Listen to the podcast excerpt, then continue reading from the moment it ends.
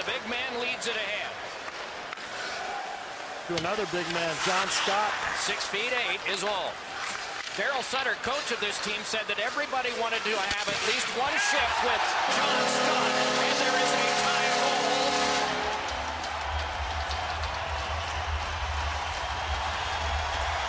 And John Scott will get a standing ovation.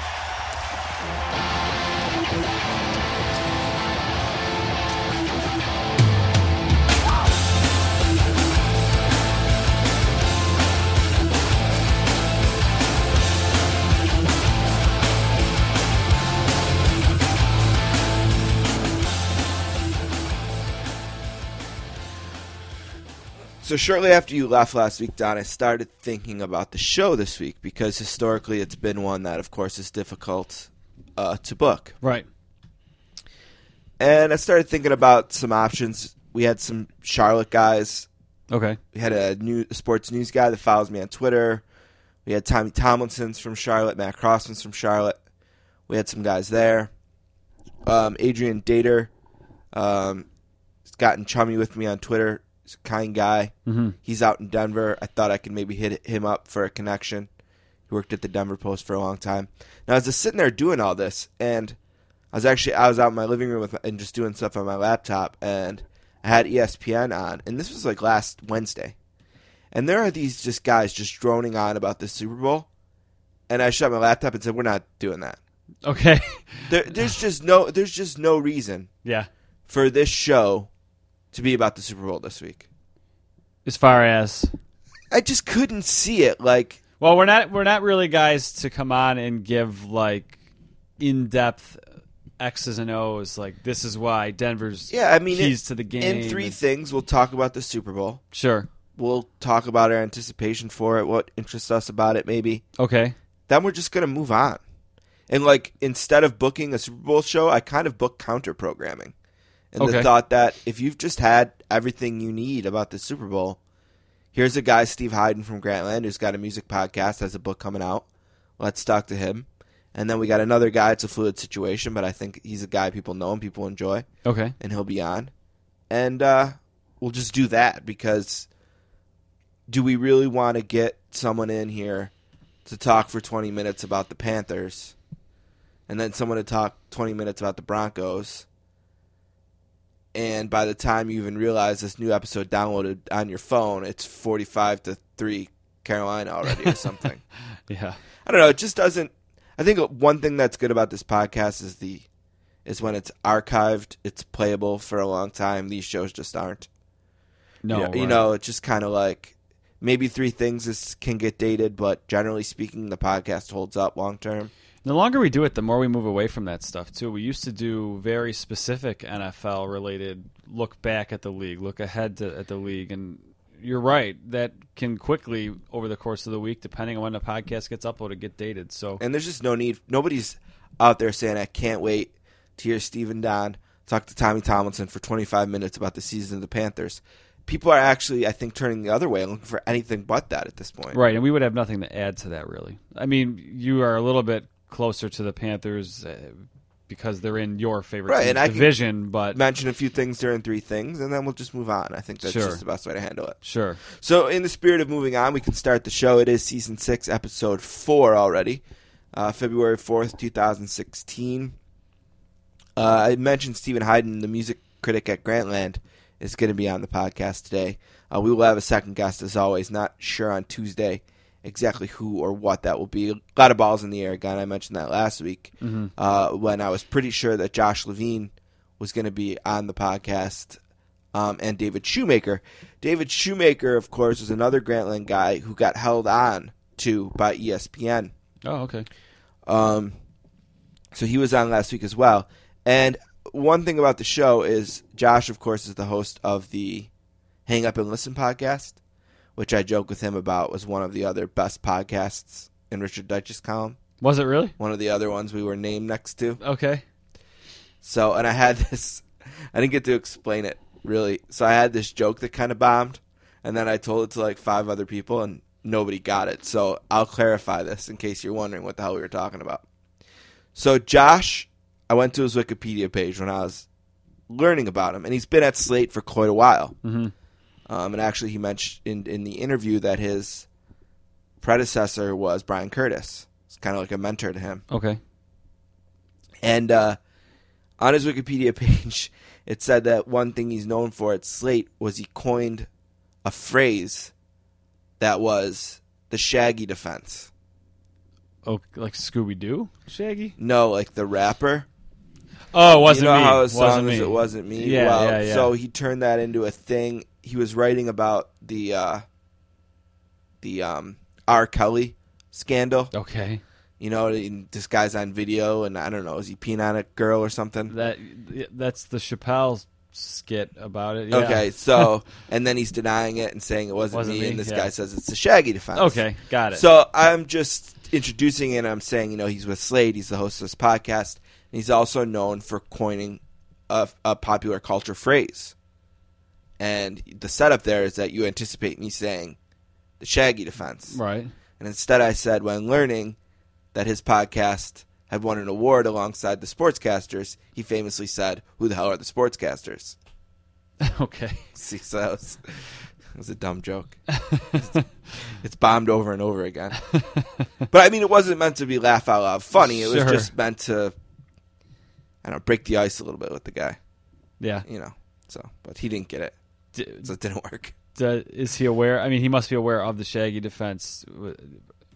I mean, if it was a thing in their offices or whatever. Yeah, yeah, yeah, yeah. It's you know, bad joke. I guess I don't know. Oh boy. so he was uh, he was a great guest though. Really interesting. Really enjoyed talking to him about podcasting and Slate. Do you read Slate? I don't know. You know, like sometimes you end up on a page like If you go to any Slate article, you know you've been to Slate before because like all the articles on Slate look like they came from Slate. okay. You know, I mean, I look at Reddit or you know Facebook, and you'll end up on an art on a website. But like, I don't really have a website that's like appointment viewing. You know, I don't. I trying to learn about Reddit, and the problem with it is it's so intimidating because everyone wants everything on there done a certain way, and if you veer, if you deviate from Mm. like that each at subreddit all, has its yes, own rules. Yeah. You know, they get so snippy with you. yeah, I'm definitely a lurker, or maybe I'll comment. I very rarely post, so yeah, I don't. I don't think about that much. I guess. But all right, so this is what we're going to do today. We have two interviews. They're not Super Bowl related. We'll do the book club, of course. I'm still waiting for the books to come. We'll talk about that during the book club update. We'll end with one last thing. We'll get going today with three things. Let's play a game. All right. Count of three. One, Alrighty, I'll kick it off. two, The oil patterns on a PBA lane are very, very difficult. three. I might be able to beat Jamarcus Russell at quarterback. This is the funnest night ever. Did we just become best friends? yep. Now let's move on to other business. All right, so obviously we're not going to do a Super Bowl show, but that doesn't mean we can completely dodge the fact that there is a Super Bowl being played on Sunday. And one thing I'll say about the Super Bowl so far is it's boring. It desperately needs a a player going out and picking The up a hooker or yeah. something. I mean, there's just I'm just not going to buy into the good versus evil, white versus black quarterback angle. That's just not for me. okay. I don't buy it. It's not interesting to me. I think Cam Newton. That was a dumb thing to say last Thursday. Hadn't even got there yet. He's already saying, you know, anticipating uh, being this evil heel. I think that's more stuff for their locker room. I don't, I don't buy that as like a reality. Peyton Manning's not that kind of guy. I just don't see that. It's not interesting to me, even if it exists. Um, and then what else is there? What else are people talking about in the Super Bowl besides oh Peyton Manning? It's probably his last game, maybe, and oh yeah, Cam Newton. People don't like him because he dances and because he's black, or is he this breakout star who's going to dominate the league for ten years? What else have you heard? What are the other narratives? Right. I mean, I heard more. I can't even remember what day it was. Uh, the other day about the they're having like media night or something now. Is that a new thing? Yeah, they switched media day to media night. I heard more about the actual coverage than anything that actually came out of media night. So I, I don't know anything that. Well, I, mean, because nobody's. I more, don't seek it out. You never find players more guarded and careful now than on that. Right, and we talked a little bit before we started podcasting today that it's a long commercial for different whatever products that the players are paid to shill in interviews. So Well, the Super Bowl players aren't doing that. Well, no, I mean, right, that's one of the them. stuff that happens on Radio Row. right, you know, during the week, which is yeah, all terrible. You know, you get ten good minutes out of the guy or five good minutes, and then you got to pimp his product. So, I don't know. I think, you know, my overall opinion is just that Carolina will win this game eight or nine out of ten times. They only got to play it once, so Denver got, has to see if they can come up with the the perfect game and and beat them. Otherwise, they're just not. Yeah, I mean, we, I think we talked about it last week a little bit. Um, I would have expected Denver to get killed against New England, and it didn't happen. So, I mean, they played the perfect game, and they still probably should have lost, but they didn't, and they kept it close. And I mean, Carolina's strengths, Denver's strengths, and sometimes Carolina's strong there. You know, Denver's weaknesses, Carolina's better. So, I mean, I just, I think overall, you know, but it's one of these games where I think we're going to have 95% of the people picking Carolina. It's going to scare you off. yeah, I mean, the line I think started at something like four, and I don't know where it is today. It was at like six and a half over the weekend. People so- keep saying, you know, it's going to be Seattle again, but I think people forget that that wasn't, nobody expected that outcome that day. I mean, I'm not saying people didn't pick Seattle to win, but Right. nobody expected it to be one of the more lopsided Super Bowls in history. I mean, Peyton Manning had one of the best quarterbacks seasons a quarterback has ever had that year. Nobody Yeah. was looking at them as some flimsy Super Bowl opponent that and, year. and I mean, I'm I'm a big stats guy. If you haven't listened to the podcast, I'm more about the analytics parts of it. And they say there's no such thing as momentum, but you know, one play type. I mean, that game started with the ball being snapped over his head. Like it immediately went terrible for them. Yeah, So- I mean, even if you don't believe in momentum, it's tough to come back when it's Sure. 14 nothing before the smoke cleared from the fireworks right. the anthem. so. I think that's. I think this game we talked about it last week. I, I think they have to get Carolina behind. They can't let Carolina get ahead because I mean they play from ahead awesome this year. So So for the record, do you want to make a pick? I'm gonna say Carolina. You want like a score? It'd be Just give me a range. like 35, 17, something like that. yeah. I'll pick Carolina by about two touchdowns as Yeah. well. I- I'd love to see Denver win because I'm not a fan of Carolina. Um, but I thought the other day. It's interesting. There's two markets in the world that want to see a lopsided game, and that's Denver and Carolina, and everybody else just wants to see a close game. yeah, Like- just give me something. like if it's to- a blowout in Car, if, if like we might expect it to be for Carolina, like Carolina fans are pumped, but nobody else is. So it's a weird. It's the last football game of the year, so I hope it's a Yeah, good one. make it close. That's about it. All right. Sunday was an interesting day because we had the NHL All Star game in the day, and you had a league who identified last year that had a terrible product on All Star weekend. yeah. They had nothing going. It was a ton of goals with nobody trying and no energy in the building and a bomb. So they totally stripped it down, repackaged it. They tried something new, and for the most part, I thought it was pretty good. Yeah, I like. You, you know what I think the difference is? I think when it's uh, what would it be like 18 on 18 or whatever the numbers are there. Uh, there's 11. What is it? Nine guys per team. Why can't I think of this? Nine, 11 guys per 11 team. players 11 per per, team, team. yeah. Okay. So say that this numbers are the same, 22 guys per team when it was the old format. I don't know if you're letting down like it's hard to feel like you care too much about the outcome of that game, but when it's like a little tournament and like maybe you form like okay, this is us six or what or us nine, And I mean, you're playing for 90 grand each, right? you know, and it seemed like there was a little bit of laying back in the first half of the games. Like it wasn't as intense, but as the games would go on, Yeah. and it's like, well, it's two to two, we might as well try to win it, or it's five to five, we might as well try to win it, and then they play harder. But And there was some fun. The John Scott thing was a good one-time, interesting thing. sure, You know, it's you couldn't do that again. what does the NHL do with it now? They just move on. I mean, they did what they needed to do. And just hope nobody joke gets in again. I think you just you just leave it the way it is, and if something happens organically, you roll with it. The NHL looks terrible. If you're not, if you're a casual NHL fan, I mean, or not an NHL fan, you can kind of look up. Uh, John Scott wrote an awesome article. I think it was for like the the players website, whatever that's called. I can't remember off the top of my head. Right, the Players Tribune. Yeah, uh, check that out. It's really cool. In the midst of all this and all the heat they got, Gary Bettman gets an extension again for I don't know what. Uh, Greg Bauk, who is a he was a producer of a talk show here in Buffalo kind of stays up with and writes articles and stuff for this type of thing. And he just blasted. He's like, "How do you give this guy an extension?" There's been three lockouts under his watch. The game is back to being relatively boring. The owners have money and they don't know who else to get. Yeah, I guess. I guess that's it. I mean, anybody at this point. I mean, I'm not a guy. I'm not gonna. Gary Bettman's not gonna walk out. I'm gonna boo him. Like that's almost become like oh, I might. It's kind of cliche. It's a little. I do enjoy it when he gets booed. Yeah, but I mean, he, he enjoys it. It's like Vince McMahon getting booed at this point. he's, he's in. A, he's a little too in. I think he's a little or- bit in on it. Yeah. Otherwise, he wouldn't go out there. He doesn't have to be the guy that goes out there for all these different things. But uh, yeah, they looked really bad this weekend. He got an extension, but the league looked good. So I guess that's what what's important. Yeah, so it's a good day for the league. And then in contrast, at night, I didn't see much, but I did see a little bit of the Pro Bowl. Yeah.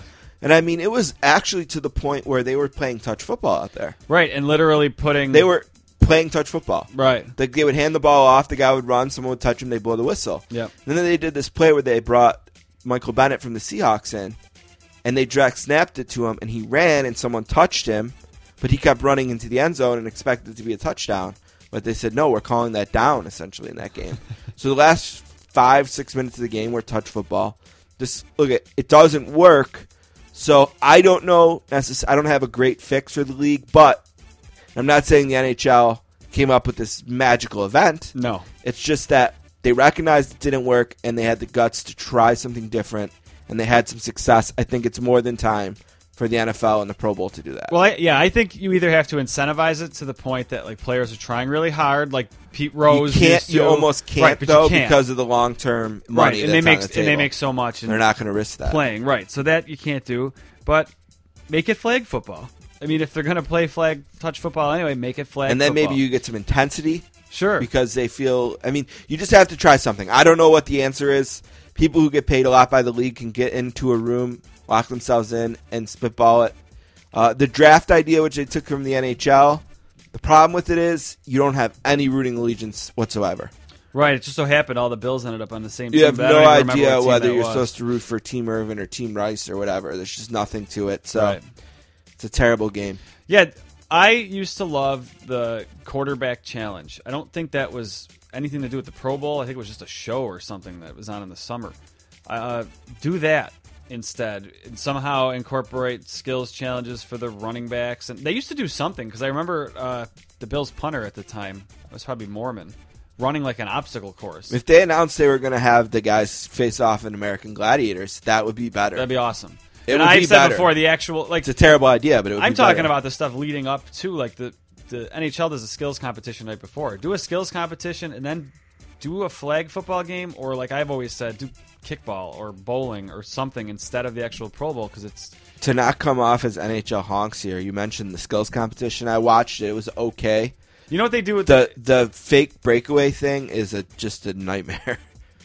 they Oh. each go two times and they like have props and yeah Bad. yeah. You know what? That used to be kind of cool when players would actually do like hockey moves and stuff, but now they're bringing country stars out. the and- goalie doesn't really try to save it. It's right. It's bad. Yeah, I don't.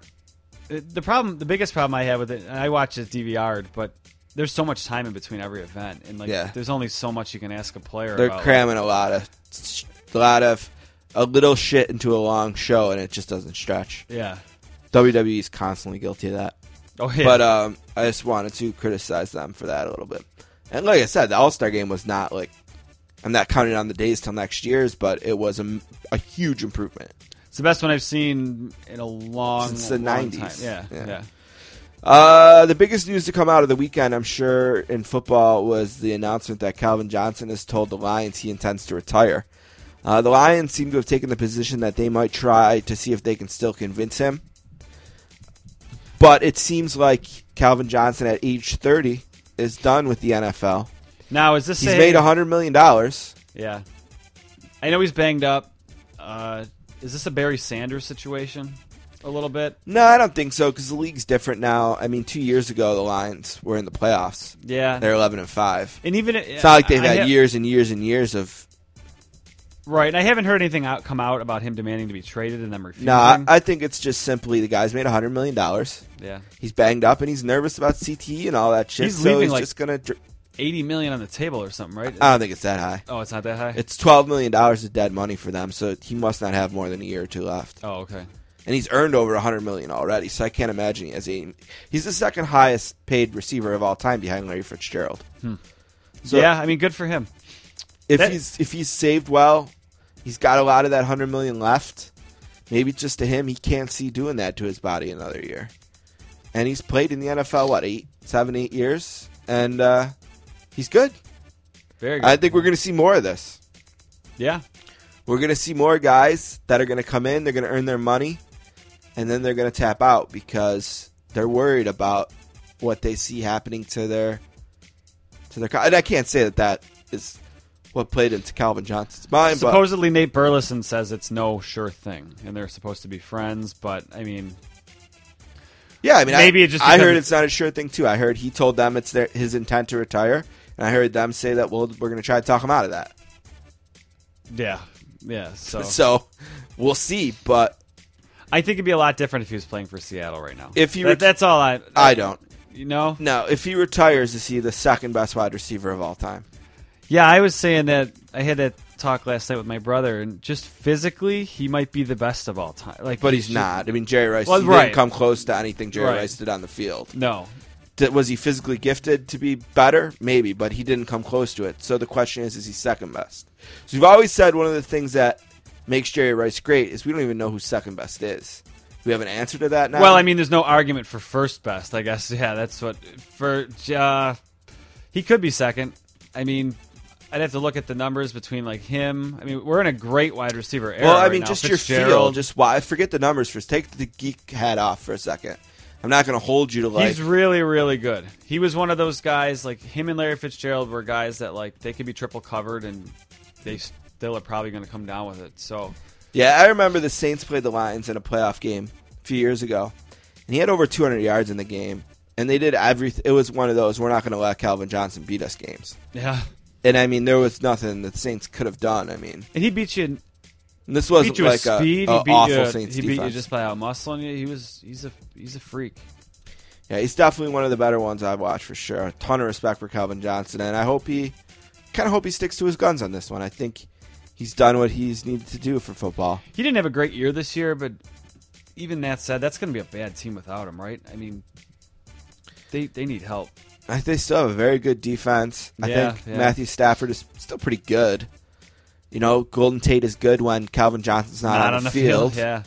You know, Maybe so- yeah, they're just gonna they're gonna have to find a second Bad guy. team, I don't know. They're also one of these teams that weird things like the bad out happens to, where Calvin Johnson fumbles and right? Yeah, you know, Seahawks break a rule but win anyway. Yeah. So they lost that game. They lost the game where Calvin or uh, Aaron Rodgers threw a hail mary that they Oh, weren't yeah. they weren't guarding it as a hail mary. That That's that was gonna be a la- lateral play or something. right. So I mean, they got to get that stuff cleaned up. But I don't think they were as. I think you remember how bad they started and not how well they finished. This Maybe, year, maybe. Yep. you know.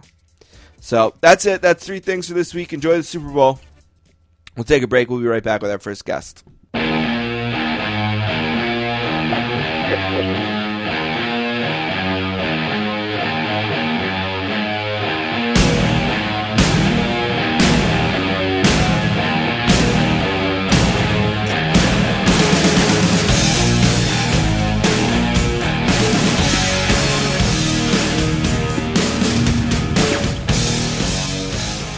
All right, our next guest is from Vermont and is a graduate of Keene State College.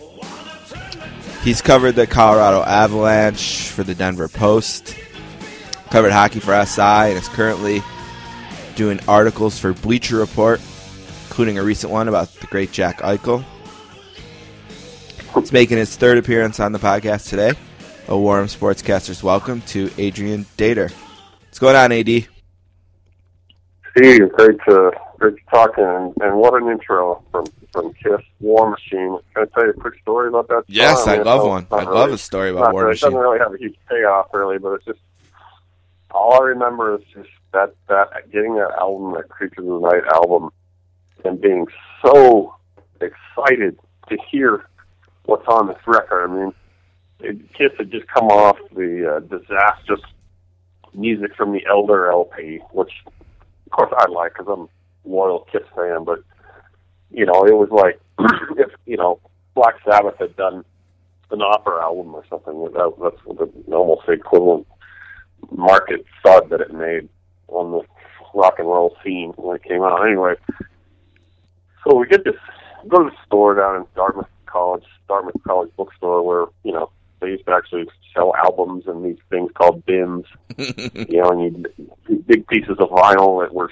big, big pictures of artwork on them, and you took them home, you put them out, you put on a, on a thing that went round and around and put a needle on it. Mm-hmm. Some of those kids out there, that was called vinyl albums, record players. um, Making a comeback. And yeah, yeah. It is. I know. I have, I have mine still, and uh, but yeah, of course, I never let it go. Mine originally. Um, anyway, I get the Creatures Night album. It's got this awesome blue faces on it. The great, great photos. Great, awesome.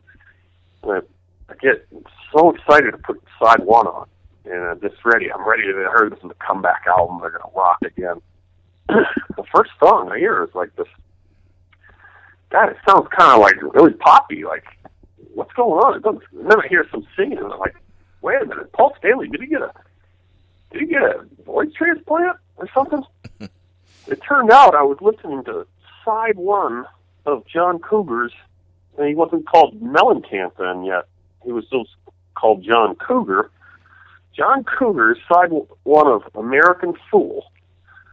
It turned out that there were those Kiss and John Cougar had the same record company, Mercury, and there was a misprint. They somehow put one side of one album on onto the other. Kiss wow. and a John Cougar record.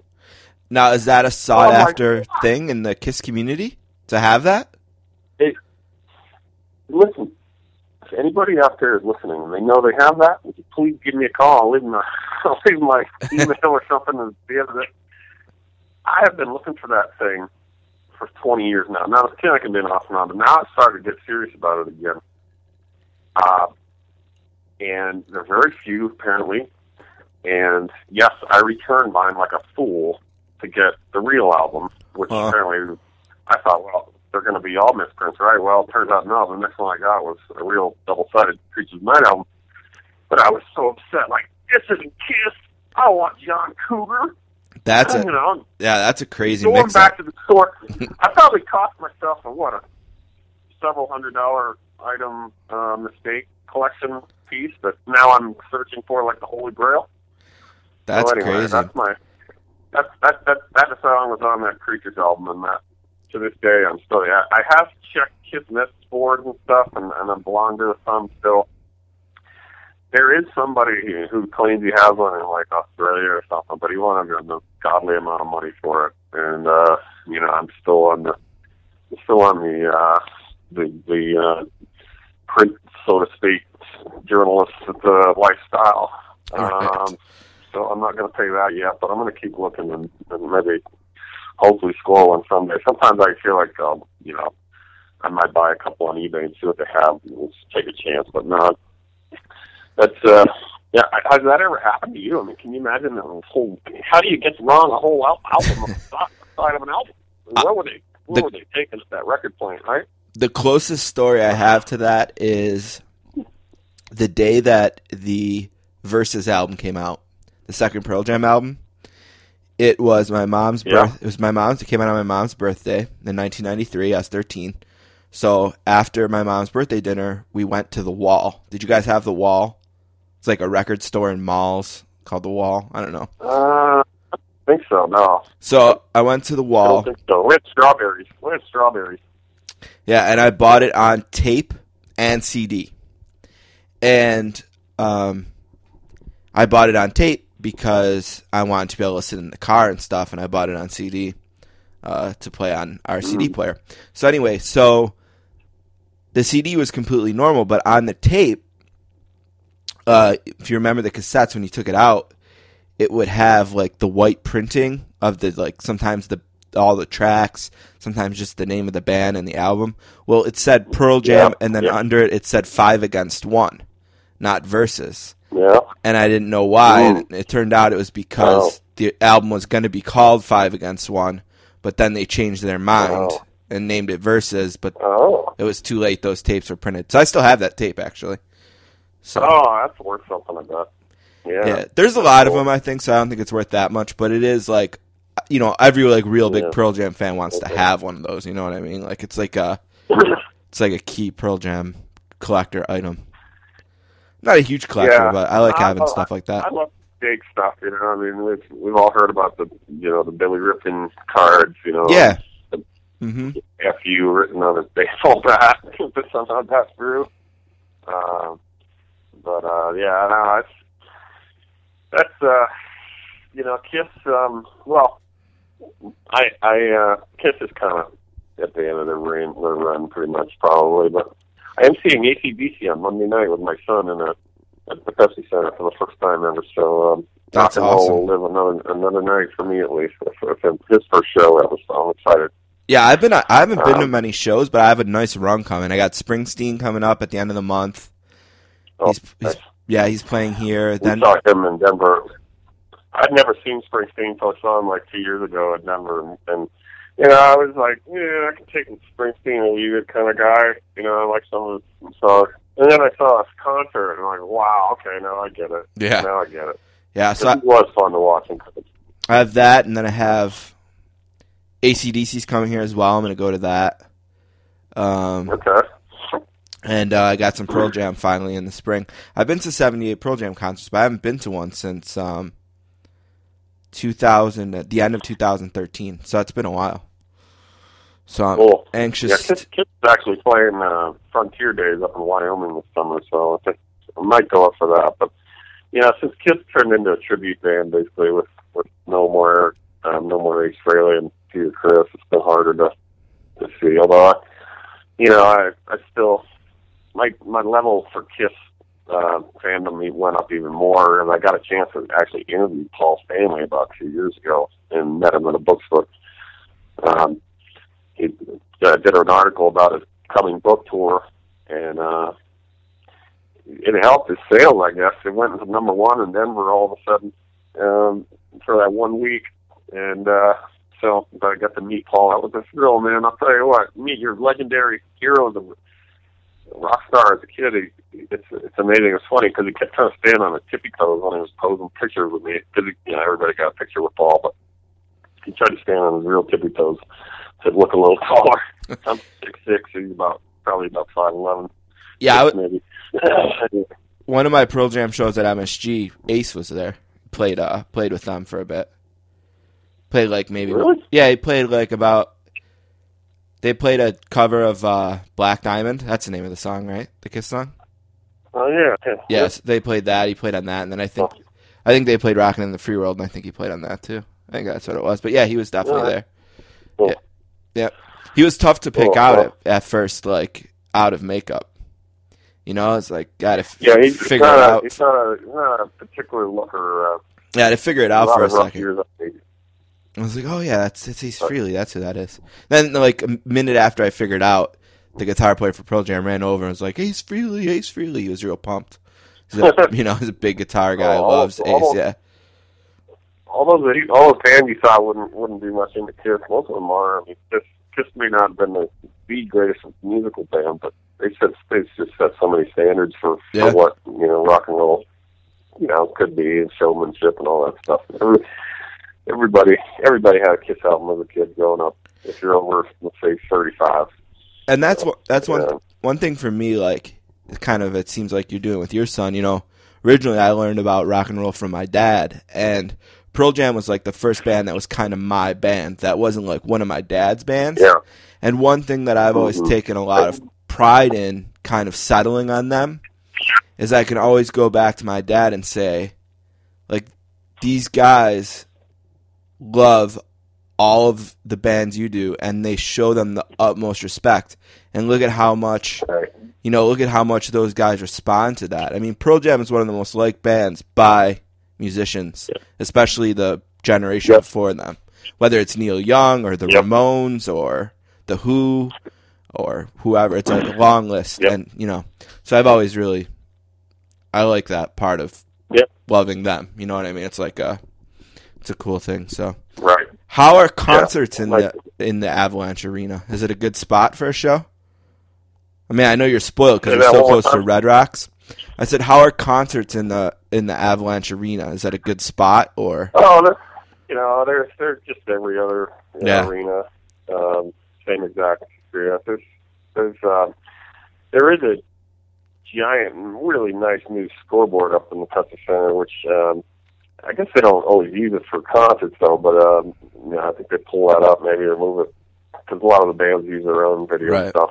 Um, but uh, nah, it's fine. I mean, it's it's it's every other arena. The really place, the real place to see a concert in Colorado, of course, is Red Rocks? Rock. Yeah. I mean, it's, there's nothing to top that whatsoever. I mean, it's a legendary place. It's built into a mountain. It's the acoustics are unbelievable. The view from from beyond the stage is like a hundred mile view. You know, it's uh, it can't be topped. You know, it's on a, a nice warm summer night with the lanterns going that they have.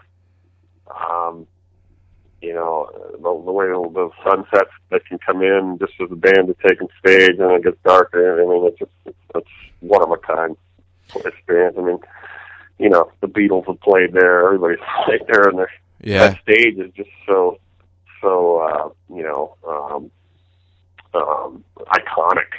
You know, so what was it's- the best show? definitely You, the best. Uh, there's some other good theaters. though. I mean, the old Denver Coliseum is, is still kicking. It's a kind of a what really old broken down arena, but it's still it's still a great place to see a concert because they have these.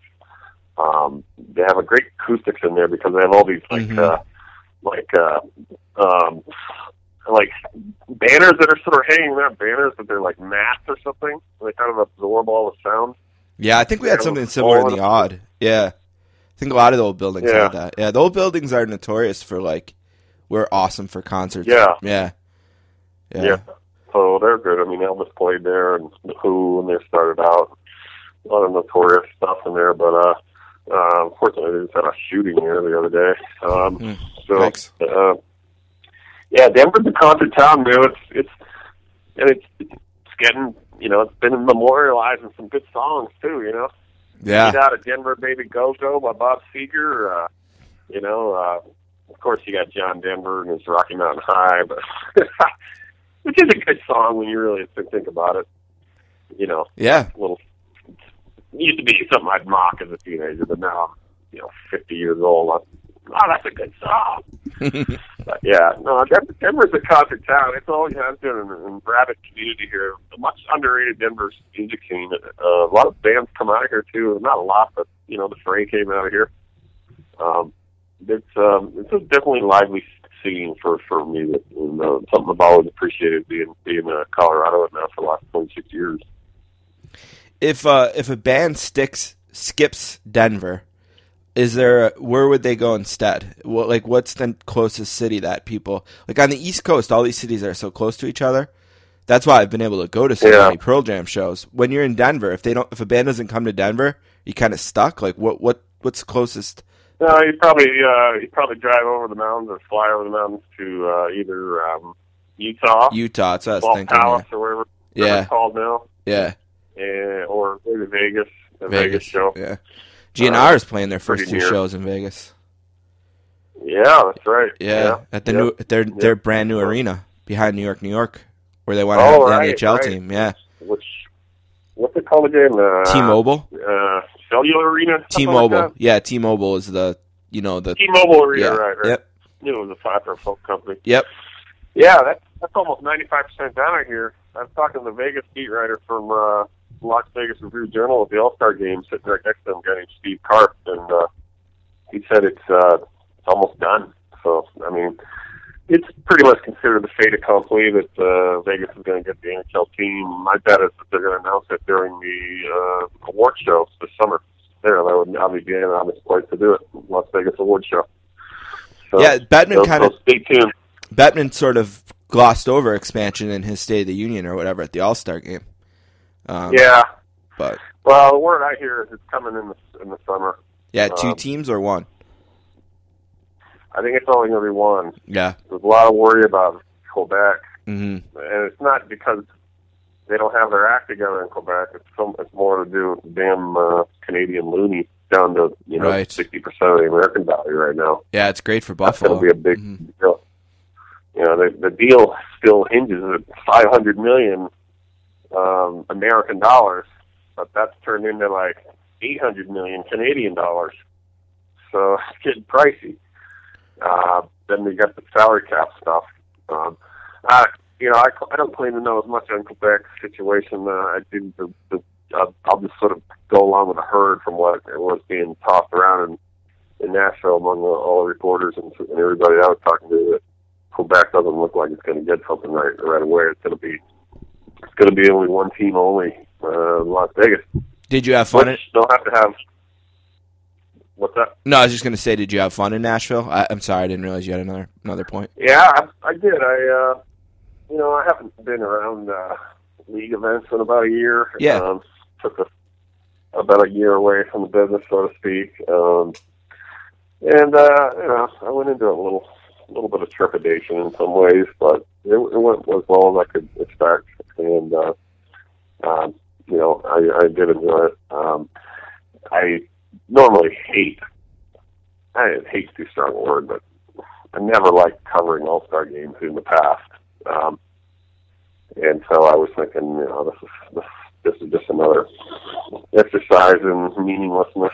hmm But it turned out to be a great story. Obviously, it Yeah, turned out to be the best sports story of the weekend in the country with the John Scott stuff, and you know the three on three was a massive success, and everything else. So yeah, it turned out to be a great time. Uh, I uh, I enjoyed covering it, enjoyed seeing everybody again, and um, enjoy hopefully seeing them a lot more. And uh, gosh, I even toured a, an old Civil War Southern mansion. Uh, my, one of the my flight to Denver got postponed by a day because of a big storm here, and uh, so one of the things I did on the day off Monday was to um, visit the, the what's called the Carnton Plantation House. It's a, a house that stood on a, a piece of land where they had the Battle of Franklin. That's a, a real battle in the Civil War. Didn't go too well for the South. um, but I toured the mansion that was on the grounds and was used as a kind of a hospital uh, while the injured soldiers came in, and uh, it was just incredibly for me a history buff like me to walk around the rooms and see what it was like in these rooms and you know 1830s style rooms. 1865, excuse me, it was born built in 1830 and used in the war. So you could still see the blood stains on on certain parts of the floor from when uh, soldiers were brought in and being treated. Uh, that's kind of one of the morbid uh, features of the house. You still see the blood stains uh, 200 years later, whatever. So pretty uh, pretty weird and pretty interesting place. Yeah, But, uh, I enjoyed it. I went to uh, Dallas a few So- years ago, and uh, I went Yeah. to I went to Dealey Plaza because I've always been a huge, Yeah, you know, a huge, you know, huge Kennedy guy and huge, very I used interested. to live in Hyannis, dude. Yeah, I used to really. live in Hyannis, Mass. I used, to, I used to drive right by the Kennedy House all the time and hope to see people. I saw I saw Arnold Schwarzenegger walking by one day to get the Sunday paper, Sunday Boston Globe. uh, I actually said hi to him, That's and uh, he was great. He was really nice. I saw JFK Jr. a couple times, just fooling around town, and uh, yes, there were some pretty ladies in the car with him. this guy, yeah, definitely had no trouble there. You'd Um, appreciate this story then. So I was at my brother graduated from Yale in May. He played hockey at Yale. He's not Yeah. smart or anything. He just Yep. was good at hockey. He's kind of smart, I guess. Um, Mm-hmm. and uh, the uh, he was in one of the s- secret societies at Yale, and the day before graduation, Yeah.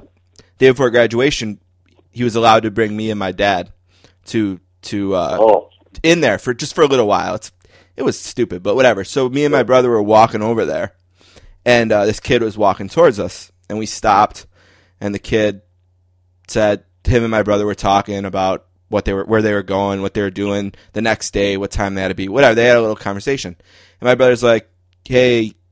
I think the kid's name is John. I don't remember. He's like, "Hey, John, this is my brother Steve," and I shook his hand and nice to meet you. We walk, we go a little bit further up. My brother's like, "You know who that was?" I was like, "No." He's like, "Oh, that's JFK's grandson." wow. I was like, "Oh, really?" He's like, "Yeah, JFK's grandfather. yeah." JFK was his grandfather, his Caroline's son, Caroline's son. Yeah, Wow, Yeah, he's in that's awesome. graduate with my Yeah. brother. Yeah, my brother got invited to the party at the at the his graduation party at the Kennedy House or whatever. Wow, Yeah, wow. Did you go? no, he is somewhere else. I don't know. I couldn't believe it. it's like Oh. you're not going, but Oh, yeah, I don't know. oh man. I was like, can I go? You I'm know? a huge Kennedy buff. I I I I've read all the books, um, Yeah. seen all of conspiracy films, and um, you know I've been to Dealey Plaza at least dozen times myself, and been in the museum and stood by the sixth floor window and all that stuff. But um, it's completely fascinated me for a long time. Um, Yeah, we had a guy on a few And, years uh, ago. Larry. you know, here's a good story too. Yeah. Here's a good. We're, going to talk hockey in this podcast, right? yeah, we'll get to it. our listeners that we will Yeah. eventually, right? But- Yeah, whatever. We'll get Here's to a it. quick, quick story. Mhm. it quick. Uh, there used to be, uh, I used to cover auto racing for the Denver Post way back in the early 90s. Uh, one of my many hats I wore. So I'd go to, to cover this thing called the Pike, Pikes Peak Hill Climb, where they race up Pikes Peak. And uh, we you take this sort of uh, um, tr- trestle bridge uh, train, you goes up the mountains. Anyway, on the mountain, on the train with us, this guy starts is talking and he's like he's talking about uh Kennedy thing and uh Lee Oswald and Jack Ruby and stuff. And I'm like, oh, I, I'm gonna add you into this conversation because I'm a I'm a boss for sure. I just a couple years before I was living in Hyannis. This guy starts talking like he really like really knows what he's talking about. Like, oh yeah, when then Ruby walked into the station and all this stuff, and and then I saw him, and he goes, and I go, wait a minute, you saw him? Well, it turned out the guy on the train with me was a guy named Bob Jackson, who snapped a famous photo of Ruby shooting Oswald, Oh wow, the one that won the Pulitzer Prize. Yeah, I know the photo. I could, as soon as you said on it. the same train with him. Wow. We're, and we got two hours to kill to get up this mountain. So I was a kid in a candy store talking about the whole thing. Well, here, here I am talking to the guy who took the actual photo. That's and cool. um, he wrote. He was a photographer for the Colorado Springs Gazette for for many years after after all that. But he he can you imagine? No. He, he still owns the right to the photos. He still gets a cut anytime that photo is shown. He's made lots of money off of it. That's awesome. That's a great shot Isn't that too. amazing? Yeah, that's a great photo. Oh, and there- there's a great story about how the Dallas Morning News photographer just barely missed the same shot, like a split second before he got a shot that was um, uh, Ruby coming at him with the gun, but he hadn't fired yet. You've probably seen that photo before. Um, but uh, but Jackson's got the the actual shot when it happened, and it's just such a better shot, obviously, with everybody's face and horror and all that. Oswald's face. Um, it ended up being a tragic thing for the guys from the morning news who didn't get the, that shot because that was a huge newspaper war at the time. Jackson worked for the Dallas Times Herald. They wouldn't appeal to prize. They got all the fame for it.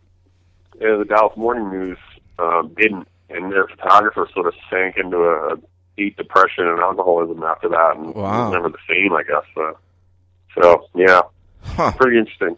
Yeah, I was talking to my brother about like maybe I don't know if it's the next day or later. I was like, you know what I wonder about your classmate there? I was like, I wonder if he's ever seen the Zapruder film. You know, like that's the one thing Yeah. that's the one thing like that we were talking about. I was just trying to put it into perspective in our heads. It's like like okay, we have one grandpa, he died, we have one who's still alive, and he'll die and he'll just we'll we'll be sad, we'll bury him, go on. No one you know, no one but us will think about it. And when here's a kid who never met his grandpa, but he's a super famous individual. And also, there's this really graphic video of his death. And not only is his grandfather in it, but also his grandmother. You know, um, and I just like, I'm sure you're born and in Yeah. in that family, and you know about these things that happened, and they probably kind of shield you from it. But then at some point, this kid's sitting in front of his You're laptop. Yeah, at some point he's sitting in front of his laptop, right? And he makes that decision on Yeah. his own, like, all right, I'm gonna look at this stuff, or or I'm not, you know? I know that's that's true, and that's that's awful. And same thing with RFK's kids. I mean, he had Right. kids. He had like what six, seven kids, and they all. I've seen shows on him where they they apparently still try not to watch it, but yeah, obviously it was traumatic for them to watch.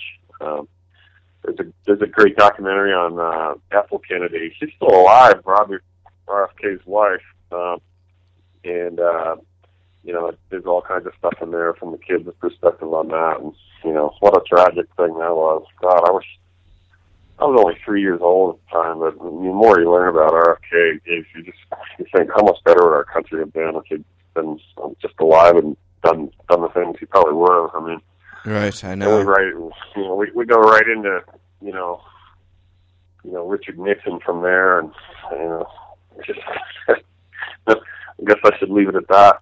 Yeah, I mean, and it's such a this year. I mean, we just had this kind of almost of a circus of a thing in Iowa the other day, and we have these candidates who, I mean, doesn't really matter if you're a Democrat or Republican, an independent. I'm sure you're not overwhelmingly thrilled with the candidates. I mean, Oh, listen, I mean, you know, like I don't really know where you turn. And, and People know this about me, and I'm, I'm, I'm a pretty good liberal. I mean, you know, my mother was a campaign manager for George McGovern in '72 in New Hampshire, and uh, not the manager of the whole campaign, but she was a, a lead of the New Hampshire office. Um, so I mean, you know, I grew up with, I grew up partially on a, a hippie commune in Vermont, living in a teepee um, with my dad as he built his own house. He uh, there's a lot of long hair and a lot of green uh, cannabis stuff. There yeah, you were born of, to be uh, liberal. You were born to be a liberal. It's in your blood. Yeah, so Yeah. I, you know, I grew up. I, I saw no nukes stickers on every Volkswagen bug you can name in Vermont, and uh, you know, so that's yeah, that's how I grew up. So, Yeah. but you know, I can't say that I'm just. I mean, Hillary just doesn't excite me whatsoever, and you know, Bernie Sanders. You know, as much as I like him, I just think, you know, he's he's too old and he's not going to get his stuff done in the office. He's Never. nothing's ever going to get to No. Congress if he was a president. I mean, Uh-uh. we're never going to have free college. I mean, that's just a pipe dream. So I just sort of have these these two candidates now where I'm thinking, man, one one I don't really like that much. Who's probably going to have best, you know, the best chance to actually win, and the other one's just kind of a uh, utopian socialist that nothing ever nothing's ever going to happen that way. So And I've been uh, definitely been a, I, you know, and the Republicans are, you know, nothing I'm really excited about there either. So um, yeah. I mean, my definitely not very excited about this election. I'm a uh, like I'm a classic East Coast Republican. You know, I'm not really religious. I'm not religious. Uh, you know, I'm not. I would nothing would make me happier than for the Republican Party to be able to untangle itself with the religious right. You know what I mean? Like that's absolutely not my agenda. You know, I'm Mm-hmm. big Reagan guy. You know, um, Mm-hmm. I like know, Reagan. yeah, I'm I like Reagan. I'm a I'm a moderate. I mean, I remember being as a college kid in the '80s, thinking, you know, this guy feels like, you know, we're winning again. You know, or you know, he's, he's in charge. He's a real leader. You know, I may not agree with everything, and I didn't care about politics as much when he was a college kid would be, but you know, I always thought, you know, hey, this guy's, uh, you know, this guy's gonna kick some ass for us. You know, you know I, I always liked that part of him. Yeah, and I liked Clinton. You know, I liked Bill a lot. I thought he was a great Democratic president. I wasn't old enough, but I would have absolutely voted for him the second time for sure. Um, Yeah. you know, and uh, but there's nothing like that anymore. I mean, politics have gotten so far away from the idea of anyone on either side like respecting the other guy. It's like we went through it eight years of Bush with everyone, yeah, I mean, everyone hating, everyone on the left hating him. compromise is seen as death now. Compromise, compromise is weakness. Compromise used to be, I actually got stuff done. Now compromise is, is a, and you know the minute you do compromise, your legions of social media people on either side just take to take to their screens and start typing in what a coward you are, and uh, you know, uh, so Yeah, we miss the days of the JFKs and the Reagans and the bipartisan presidents. Not that necessarily either of those guys were all that bipartisan, but they were respected b- by the country as a whole. Anyway, uh, we're here with we're way in the Yeah. weeds. We're here with uh, Adrian Dater. Uh, how are we doing on time? You you got a heart out, or we got to talk a little hockey here? Yeah, I got no, I got no, no, I got nothing tonight. I'm, uh, I'm, I'm as long as you want. I'm, uh, all right. Well, I'm, you I'm getting ready to write an article tomorrow about uh, where Jonathan Drouin might be going. So I got to do put on the reporter hat tomorrow and make some calls. So okay? we'll Well. Um, before your next so we can article, talk about that. We can talk about anything else. yeah, let's talk a little bit about one of your last articles before we get into your future ones. You got to spend some time Yeah. following Eichel a bit, tracking down the story of Eichel, and um, Yeah. you know, uh, it's interesting because I talked about you know debating with Mike Harrington, who is obviously a guy who was very vocal last year about kind of being disgusted with the Sabres and he's kind of an anti-tanker, maybe we called them in Buffalo. You know, and I was very much mm. as just a fan. I was very much a tanker. Like I didn't see any reason not to mm-hmm. do it. You know, I was all in. I I didn't pay for the mm-hmm. tank. I didn't buy any tickets or go down there at all last year, which is the first year probably of my mm-hmm. life I didn't go to a game. But um, you know, at the end of the day, this is what we got. We have this amazing 19 year old American um, kid who's done nothing but validate everything we hope so far. Um, I don't know if he's Connor McDavid or not. I don't know that it matters. Um, if he's if he's never anything but the second best player in the league, we'll be fine with that. Um, but uh, tell me a little bit just about I don't know what you learned about Eichel you didn't know, kind of what struck you about him. Just was it like to spend some time kind of chasing that story down? Yeah, it's um, it was brought up to me by the Bleacher Report bosses. Really, that uh, it wasn't my suggestion. It was they wanted to see what. Well, let's do a story about uh, you know, let's really get in the lives of one of these players, and let's let's do Eichel since he's you know the top American, and maybe there's some you know um, patriotism flying flag flying there on this whole idea of him being the, the top ho- hockey's top American prospect for the future. You know, that's sort of the angle. Um, but let's go let's go see him and talk with him and um, try to try to figure out his, what his life's been. I mean, he's only 19, so there's not a lot to not going to be a long biography here.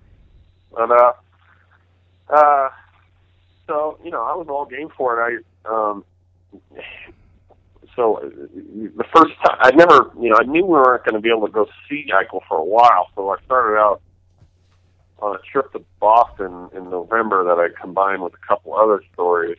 Uh, Eichel, Eichel was one of them. I was going to go to North Chelmsford to to uh, see where I grew up. You know, and Yeah. I know that area as an Eastern guy growing up in New Hampshire. I know I know that area pretty well, actually. Um, you know, always coming in and out of Boston up Route 93. It's just off to the to the left of 93, really, and uh, um, so um, one of the comp- one of the early complications I had for the story though was that Bob Eichel, his dad, and Ann, the mom, didn't want to be quoted for it.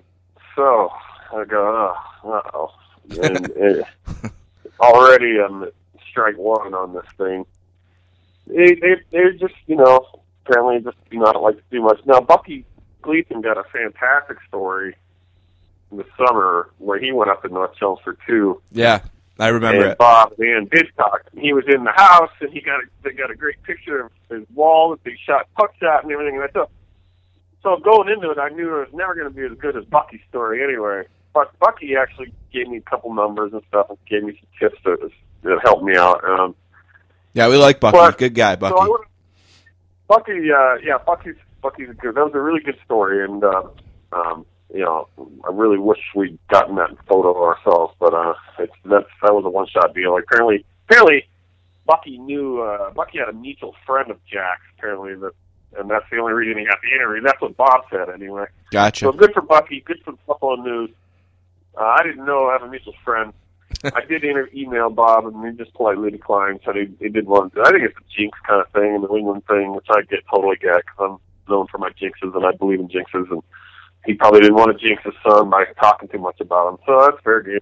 Anyway, I went to I went up to Chelmsford, but I you know I saw the rink we played at, and I I ended up having uh, brunch at a diner there where where it's kind of the local diner. Kind of a you know you know if, if North Chelmsford were the Andy Griffith show, you know this would be uh, you know the Rosie's Diner would be uh, the equivalent of uh, you know the diner I guess was in my Mayberry.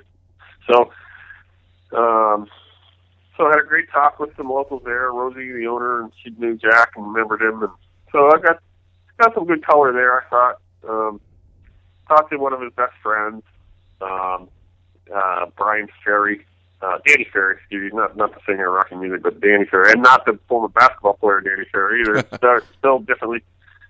um, so good, you know, I kept working there. Then I went to Boston University and met with um, uh, David Quinn, the coach, and the, some of the players who played with him, and that was fun. Yeah, you talked to Um, O'Regan and those guys. So So Regan, yeah. yeah, and uh, the coach was great. Sat in Quinn's office. I knew Quinn from before he was assistant with the Avalanche, so I already had a, a nice in with him there, and sat in his office and talked to him. Scott Young was an assistant too. I covered as a player of the Avalanche, so so that went well. and uh, uh, that was phase one of the story. Well, um, turned out they they wanted to send me to Phoenix to do some stories um, in uh, last month, January. So Buffalo was on schedule to play the Coyotes, so they they flew me out to Phoenix to do that to to hopefully get Eichel there and do a couple other things, a couple of which are still in the can, pending, and going to come out soon. And uh, I had a good time with Eichel. I mean, uh, that's where I really got to see him and observe him, and I think I, you know, I, I think that's my strength as a writer is just observing people a little bit, and and, and you know that whole writerly thing of just taking in what I see and trying to make sense of it. I'll interpret it, and uh, I just saw a very confident kid who uh, I was struck by the fact of how how he always assumed everybody's questions as they were coming in. He, he seemed to be so impatient for them to finish their questions because he already knew what they were going to ask. And it, it was funny to me how he kept he'd always go like, "Yep, uh-huh, mm, yeah, yeah," like get to the, get to the point, you know. and so I I used that in my you know I tried to equate that as a metaphor for his being impatient for for everything and being impatient for stardom and that whole angle. And I think it's may have fit what people tell me about his personality that he's he's so driven and so works so hard and just so ambitious to do to be the best that he almost can't wait, you know, literally can't wait. And but he's having to deal with having to wait as a rookie in the highest league uh, ever, and that's been something of an adjustment for him. He's been a superstar everywhere he's been in life. hmm He's having a fine rookie season. Has he been the, the best rookie in the NHL though? Probably not, right? He's probably in finish second or third in the Calder right now if, if we had to vote. He's got plenty of time to make it up. but Yeah, I mean, probably the best you know, rookie that's- is that's the part. yeah. Panarin's probably the best rookie. He's 20, 24 or something, right? I mean, playing with Yeah, Patrick but I also think you know you got to put Larkin ahead of him. Right now, yeah, and. Larkin gets I to play with um, you know Zetterberg every night too. I, I- Yeah, I mean, but- that's look at if Larkin is a little better, that's fine. I mean, that's fine. He uh, Eichel Eichel didn't have a great November. You know, um, he def Yeah. he slowed No, down in. November, but he's been great the last the last twenty games. I think. Yep. I think he's been. No, I know. yeah, No, the- I'm not. I'm not saying he's not in it, but I'm saying he's. yeah, no, he wouldn't win it if the vote was tomorrow. No, yeah, no, definitely hasn't run away with anything. Mm-mm. You know, McDavid. Let's face it. If McDavid were totally healthy, we'd probably be talking McDavid as, the rookie year, right? I mean, wouldn't we? yeah, I mean, probably. He, he, he probably yeah. So. And know, all McDavid has to do is be Uh, on the ice when a goal is in, and he gets a point. So, I mean, this guy gets more assists. I I mean, he gets assists from the bench. I think. Eichel, Eichel didn't have an assist like the whole first month because Evander Kane couldn't shoot it in the back of a barn if the barn was empty. But, but I mean, th- No, I- McDavid's the I- no, opposite. I- yeah, I think yeah, McDavid well- had two assists while he was injured. I think I saw in the box score a, a couple weeks ago he wasn't wasn't back yet, and he had an assist. So I love mean, he's it. really good. I love it. I, I hope he keeps this up. This could be like a bird magic thing like, uh, for a long time. I feel it. I'm ready. I hope I'm ready to go. won't.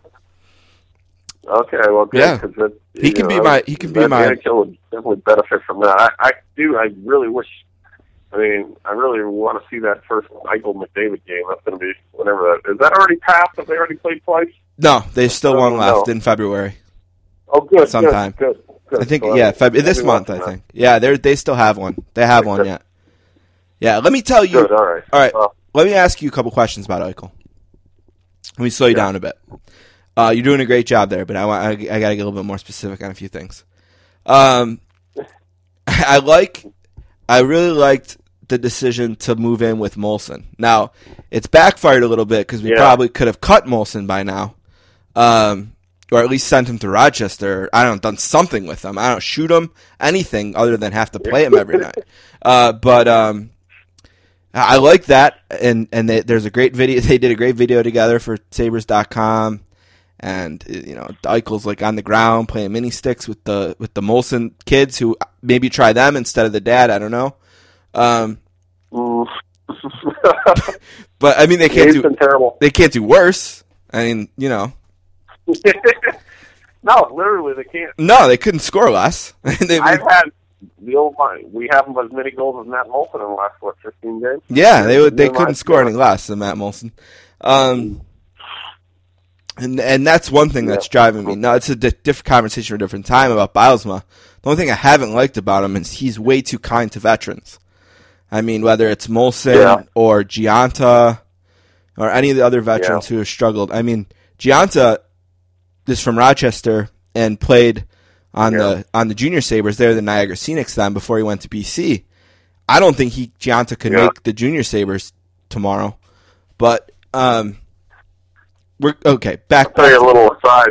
yeah, back, Yeah. back to Eichel. I'll tell you a little aside about Yeah, go ahead. Yeah. Beisel. Mhm. Quick about Bylsma. I I noticed I noticed when I was in the locker room that Bylsma almost exclusively talked only to, to, to the veteran guys like like a Moulson or a Gionta. Oh yeah, you totally feel that. around, kind Mhm. of joking with him and stuff. But the rookies almost never talk to him.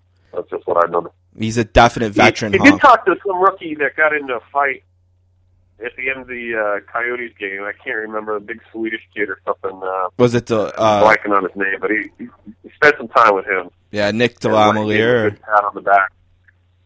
What? Yeah. So, but yeah, if I, I Bylsma's been known as a, as a veteran guy for sure. Yeah. Um, so, yeah, It's well, obvious. You know, But that's Yeah. fine. They're going to have to Well- they're going to need to mix veterans in if they're going to want to compete soon cuz you know their best players are so Yeah. young. Um and pretty soon Ryan O'Reilly I'm sure will be the guy that will take up all his time and that's fine. Ryan O'Reilly's been great. yeah. you know, it's been great to have him, and he's been, you know, post Tim Hortons, he's done everything right here.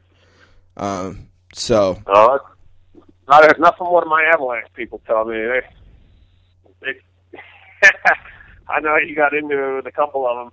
yeah, yeah, I Right. did. I did have a night battling with some Avalanche fans. That's right. I was intentionally trolling Yeah. a little bit, but He's definitely been ill. I told you what he's like. I remember you asked me, and like, yeah, he's a good player. yeah, Um, he's, he's he's he's a little slow, right? I mean, he's, Yeah. he's not he's not fast, fast, but he's, he's just always managed to get there. And, Yeah. and he's got quick feet and hands around the net. Yeah, he's, and- he's, he's the real deal. He's an all star. and like I told you about Kane he's not being able, himself too. He hates being a minus player though, so I know he's really bummed out that he's been a minus. Well, that's probably been playing with you know some of the guys he played with, right? Yeah. Um, He's a great he's a great finisher, which has been a thing that I, I Yeah. was a little bit. I don't know if surprise is the right word, but you know, like I told you about Eichel Yeah, not, looks at it. not getting any assists early because Kane can't finish. Um, but he, you Yeah. know, he's the opposite of Kane. He one finishes. more about Eichel because I wanted to have, talk more about Eichel. Yeah, me too. Yeah, Eichel. Um, like I was saying, I love the decision to live with Moulson. The thing that I've respected so much about him is it seems like every step of the way, whether it's deciding to go to Ann Arbor to be on the development team and go clearly stake his path as junior to college as opposed to go into the Quebec lead. Right decision. Total Yeah. grand slam decision. He nailed that one, right? And probably everyone was telling him the opposite. You know, um, hmm nailed that decision. Yeah. Nailed the decision on where to live in Buffalo. You know, nailed the decision on and every he just it seems like he's just always right. Like I don't know, it doesn't seem like he's hmm. surrounded by this great team. It just seems like he's just he's got really good senses for doing the right hmm. things to be the guy he wants to be. Like I haven't had a decision yet where I'm just Yeah. like, oh, that's odd. You know, where like even if you want to compare him to Evander Kane, like just the decision to live in that hotel there, um, that's Yeah. a bad one to me. You know, that's not a good spot. That's not Yeah. where you should be. Um, and and that Right. that makes me question that guy a bit. Whereas Eichel's never made. Yeah. There's never been a decision about Eichel where I'm like, I just like everything he does right. Everything he does to me, it's right, and maybe it's because I want it to be, maybe. But I think the reality is that he's just he's really mature mentally for his age, and I think his game on the defensive end has at times been immature, but on the offensive end, his Yeah. game is very mature as well. Um, he's just he doesn't feel like an 18 year old or 19 year old now. Um, and I wanted to know what kind of sense you got being around him in terms of his maturity and the way he makes decisions and the way he handles himself and what kind of vibe you got in that sense. Well, I mean, I definitely got the sense that he's very mature. I mean, um, and I'm sure that goes back to having just a real stable house. You know, I don't know much about Evander Kane, but it, it, he probably don't more than me. Did, did Evander Kane have two strong parents in the house? You know, I know. honestly, I, I don't I don't. Yeah. Well, be interesting to look up their how they grew up because uh, that's so important. But um, you know, he, he just he. From what I gather, though, he, you know, he he wasn't um, Mister, you know, rah rah North Chelmsford kind of guy. I mean, there's actually apparently, from what I gathered, some jealousy toward him in the in town because he didn't play, uh, didn't always want to play for the youth teams there because they, he didn't think they were good enough. So he went over to across the border to New Hampshire to play in some leagues out there because the competition was better. I think when I got, some people thought he was, you know, stuck up Big league in to- him. Yeah. to be Yeah. in North Chelmsford. Mm-hmm. So, um, but he was just probably just too way too good. You know, he had to. He, he always wanted to go where the best competition was. So, uh, maturity, you know, um, it's interesting. I would love to know dive a little deeper into psychology. I, I do wonder though if maturity is something that um, has he really earned it yet or not? Because is he going to be really mature or not? Because what he's had everything go right for him. Like you said, everything everything he does is right, Right. right? Mm-hmm. So, what happens when the first adversity hits? That's what I'd like to see. That's when I'll know if he's mature or not. You know, really mature. I mean, you know, you don't wish ill on him, but what's he going to be like when he he tears a knee ligament the first time that happens? Or what's he going to be like when he breaks his foot or or something? Um, how's he going to react? Is he going to is he going to just um, accept it and overcome it, or is he going to fall into some kind of thing where I'm Jack Eichel and things aren't supposed to go wrong for me? Well, he did have the little thing with the YouTube video, with the YouTube video at BU, where he's obviously he was drunk and he, what did he say like Uh-huh. I'm coming for you Buffalo or whatever, and he had to deal with that. Yeah. You know, and he he handled it in stride pretty well, I thought. I mean, it made it pumped Yeah, up I everyone mean- here in Buffalo because he made it made it seem like you know he was excited to, to be here if Mhm. that was the place.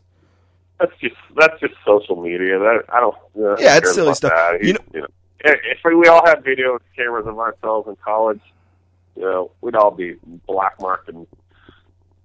bought, You know, But- gee, that, I mean, When you said adversity, I certainly wouldn't like that on me when I was in college.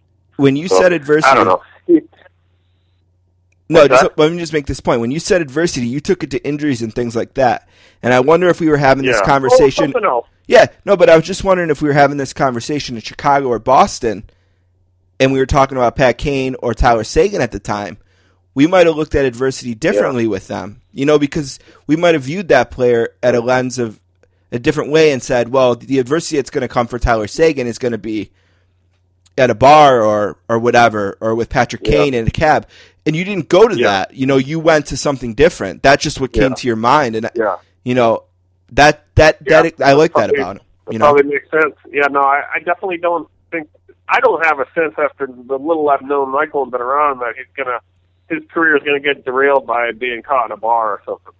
Um, he, you know, he's. uh I'm sure he's a kid who likes to have a, a good cocktail every now and then. I don't know, but uh yeah, the, the overriding what everybody will tell you is Eichel is that he.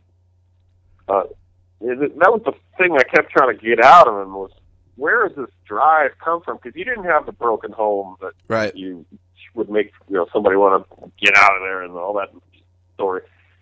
You didn't have the um, you know you weren't bullied as a kid. It didn't seem like you weren't uh, picked on. You weren't um, you people didn't tell you you couldn't do it. You know it seems like everybody told you you could do it.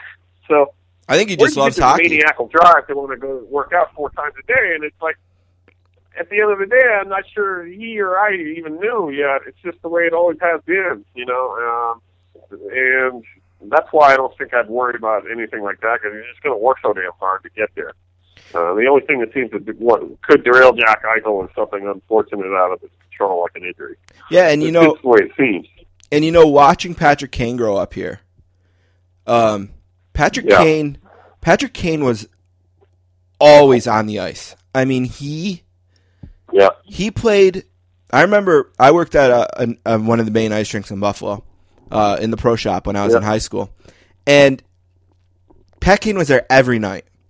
And every time he walked Wow. in the door, he was in equipment from somewhere he had just come from.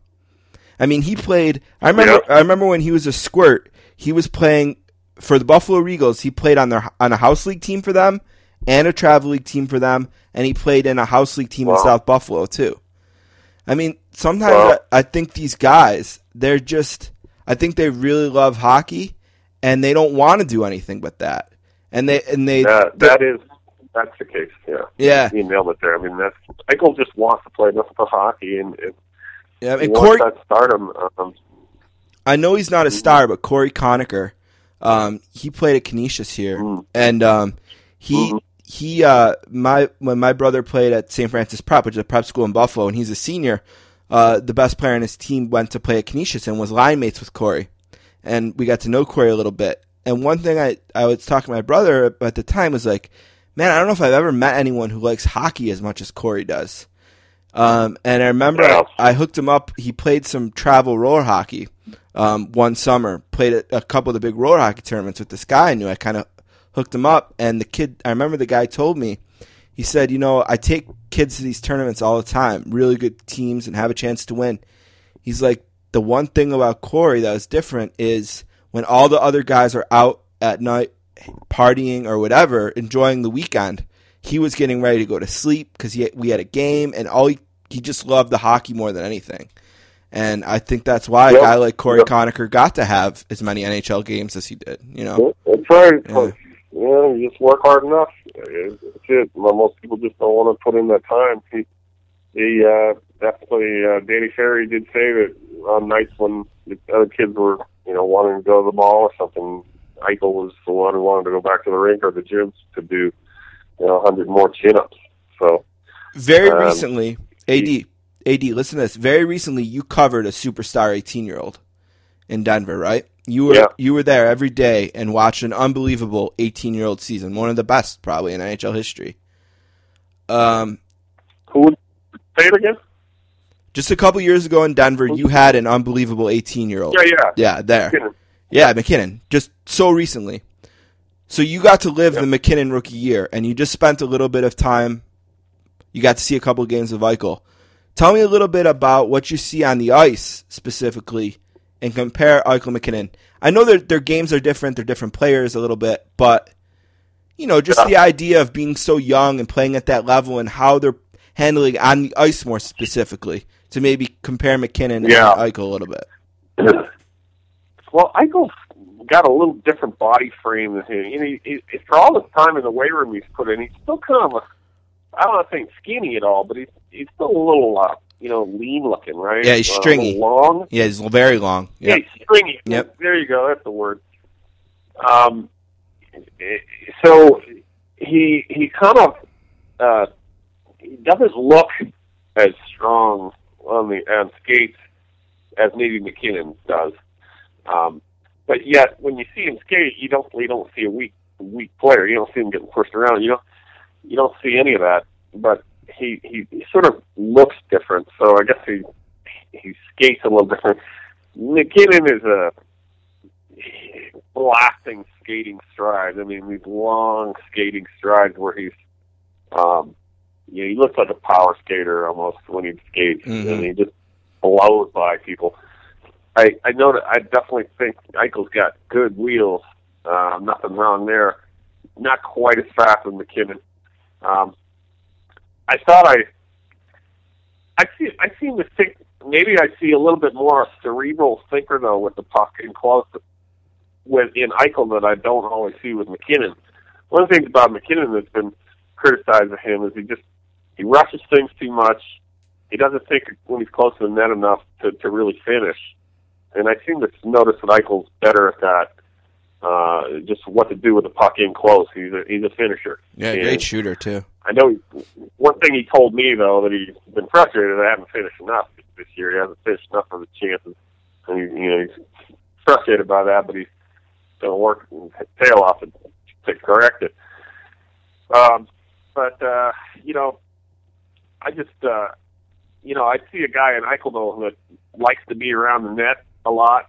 I think MacKinnon does too, but MacKinnon is more of a slasher, coming you know blazing through the crease and making his move and in his shot and skating away. Eichel seems like he wants to park his park in front of the net a little bit more and, and get goals that way. So you know, I think if MacKinnon can and if Eichel can uh, just really develop good chemistry with a with a centerman, Yeah, you know, somebody you guys to go and really feed him the puck. That's you know, then you're looking at 40 goals automatic every year with him. You know, he can just find his Adam Oates type of guy. I mean, it looks like he could be the next Brett Hull with his kind of sniping shot. You know what I mean? yeah, yeah. And you, you know, you, you talk. That high yet, but it, that's the kind of what I see. I think I see a, a smart guy with the puck in close, knows what to do with it and put it away, and got a wicked one timer and uh, you know a little in him. Um, just, just, just uh, not not quite the uh, you know not quite the blazing one on one kind of guy so much, but um, you know a guy who's get him the puck in good area, and good things are going to happen.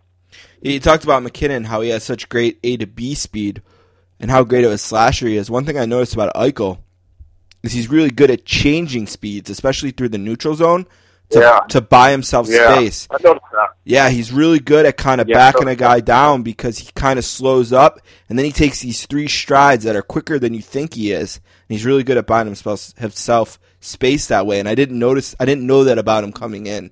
That's really impressed me. Yeah, I, I think that's smart too, or uh, good hockey sense. Um, any criticism I might have had on Eichel, and I definitely noticed some uh, some stuff away from the puck. Yeah, he, defensive zone. he doesn't have the puck in his area that he does seem to.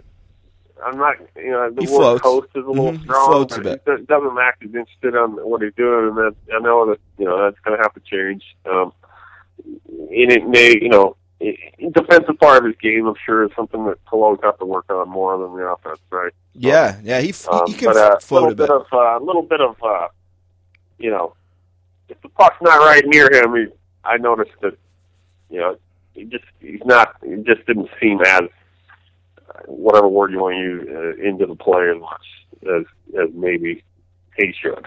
I. Right, and that's probably why he's been a minus player this year a little bit. He hasn't been as great in his defensive zone, and I was critical early of Bylsma for not getting him out in critical defensive situations, even if it meant failure. Because I, I mean, in, my, Mhm. in my mind, I mean, you're not a playoff team, so I mean, this is our guy. So let's Yeah. let him fail this year if he needs to. But Bylsma has Yeah, been better. He's yeah. been better about that recently. You know, because they play a one goal game. It seems like every night. They don't win a lot of them, but it seems like they're in a one goal game every night. So I want him out there, whether it's defending the lead or trying to tie a game, whatever. I mean, going into this year, to me, all I cared about was our two, two second overall picks and letting them play as much as possible. That's one thing I've been excited about too. It seems like he's really clicked with Reinhart a bit. They seem to be really good friends off the ice, and I think I think I think next year we'll really start to see more of that. You know, another year you need that first year to really get to know each other. It's very rare that things develop so fast like that between players. Uh, I'm really, really interested to see what a summer of Jack Eichel now that he's learned the league a little bit one year.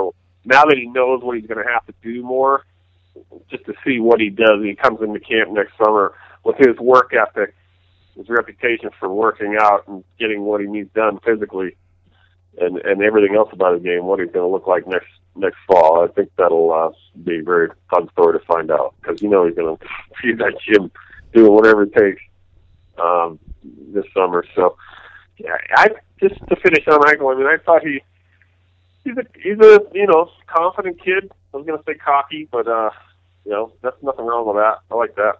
Um, he uh, you know he's a little. He, I don't think he's the reputation with Eichel too among media is, is that he's not a great quote necessarily. That he'll give you the time, but he's you know he's got all the cliches down. A lot of them. oh yeah, Um, no surprise. and, you know, that's, that's just that's nothing to really get on him about. Though he's kid nineteen, you know, we don't need to be, we don't need him, shit, you know, him to be Shakespeare at the locker or anything. yeah, I found him to be a very nice and cooperative guy in a, in a sense. And he didn't give me the kind of deep, you know, answers I was hoping for, but you know, he, he never once turned me away for any question. And uh, I wish the, you know the kid all the best. I'm sure he doesn't. He's not going to need good luck from me to to achieve it.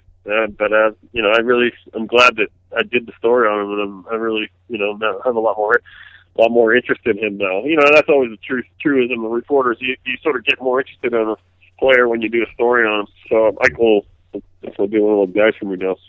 Yeah, and you know, not being a great quote, they just they all stink almost. I mean, you got a few guys here and there, but AD, my own brother. Yeah, I get the sense that he, he could be a very good quote if the cameras are, you know, the cameras are probably Right. going to have to be off. So I, I noticed him chirping a couple teammates at times. They're And, so uh, so I they're, like that. I, they're so polished. I mean, they they learn at the USHL level too, and through college.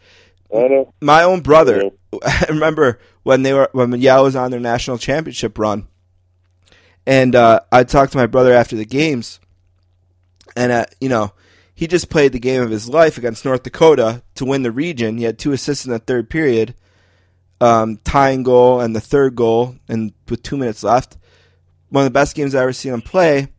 And I'm talking to him after the game, and I'm just like, "Tell me about the the second goal when you, you're out." You know, I'm trying to get to see what he saw on the ice, and it's just like, "Well, you know, this other guy made this play. It was really good." And it's just like, dude, you're talking to me now. Like, you know, like you can you can just talk to me about it. Like we were in the car when you were in Mites. You know, like.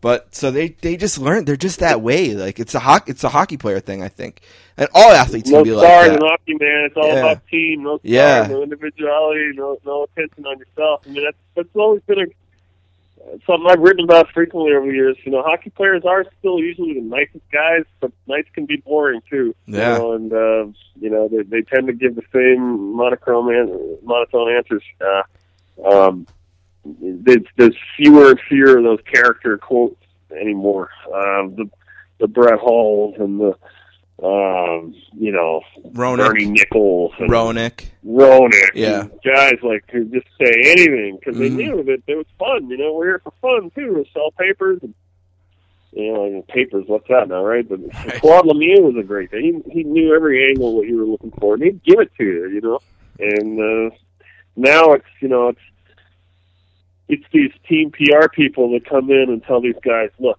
anything you can say could hurt our brand, so you don't say anything. You know hmm and don't be caught saying anything on social media or you know and and um, you know um, unfortunately byproduct of that is uh, I, just just a lifetime of smoothing quotes from players and that's that's but that's that's the way you know you can't necessarily blame them because because what do we do as the media when they do say something pop off or something then we all when the media criticizes them for that so they can't win you know and such a double standard by the media now you know Yep. Yeah. Oh, oh, you said something you said something rude about something Yeah. oh that's terrible of you Yeah. your character Yeah. Yeah. how Yeah. dare you We want it, we want them to be open.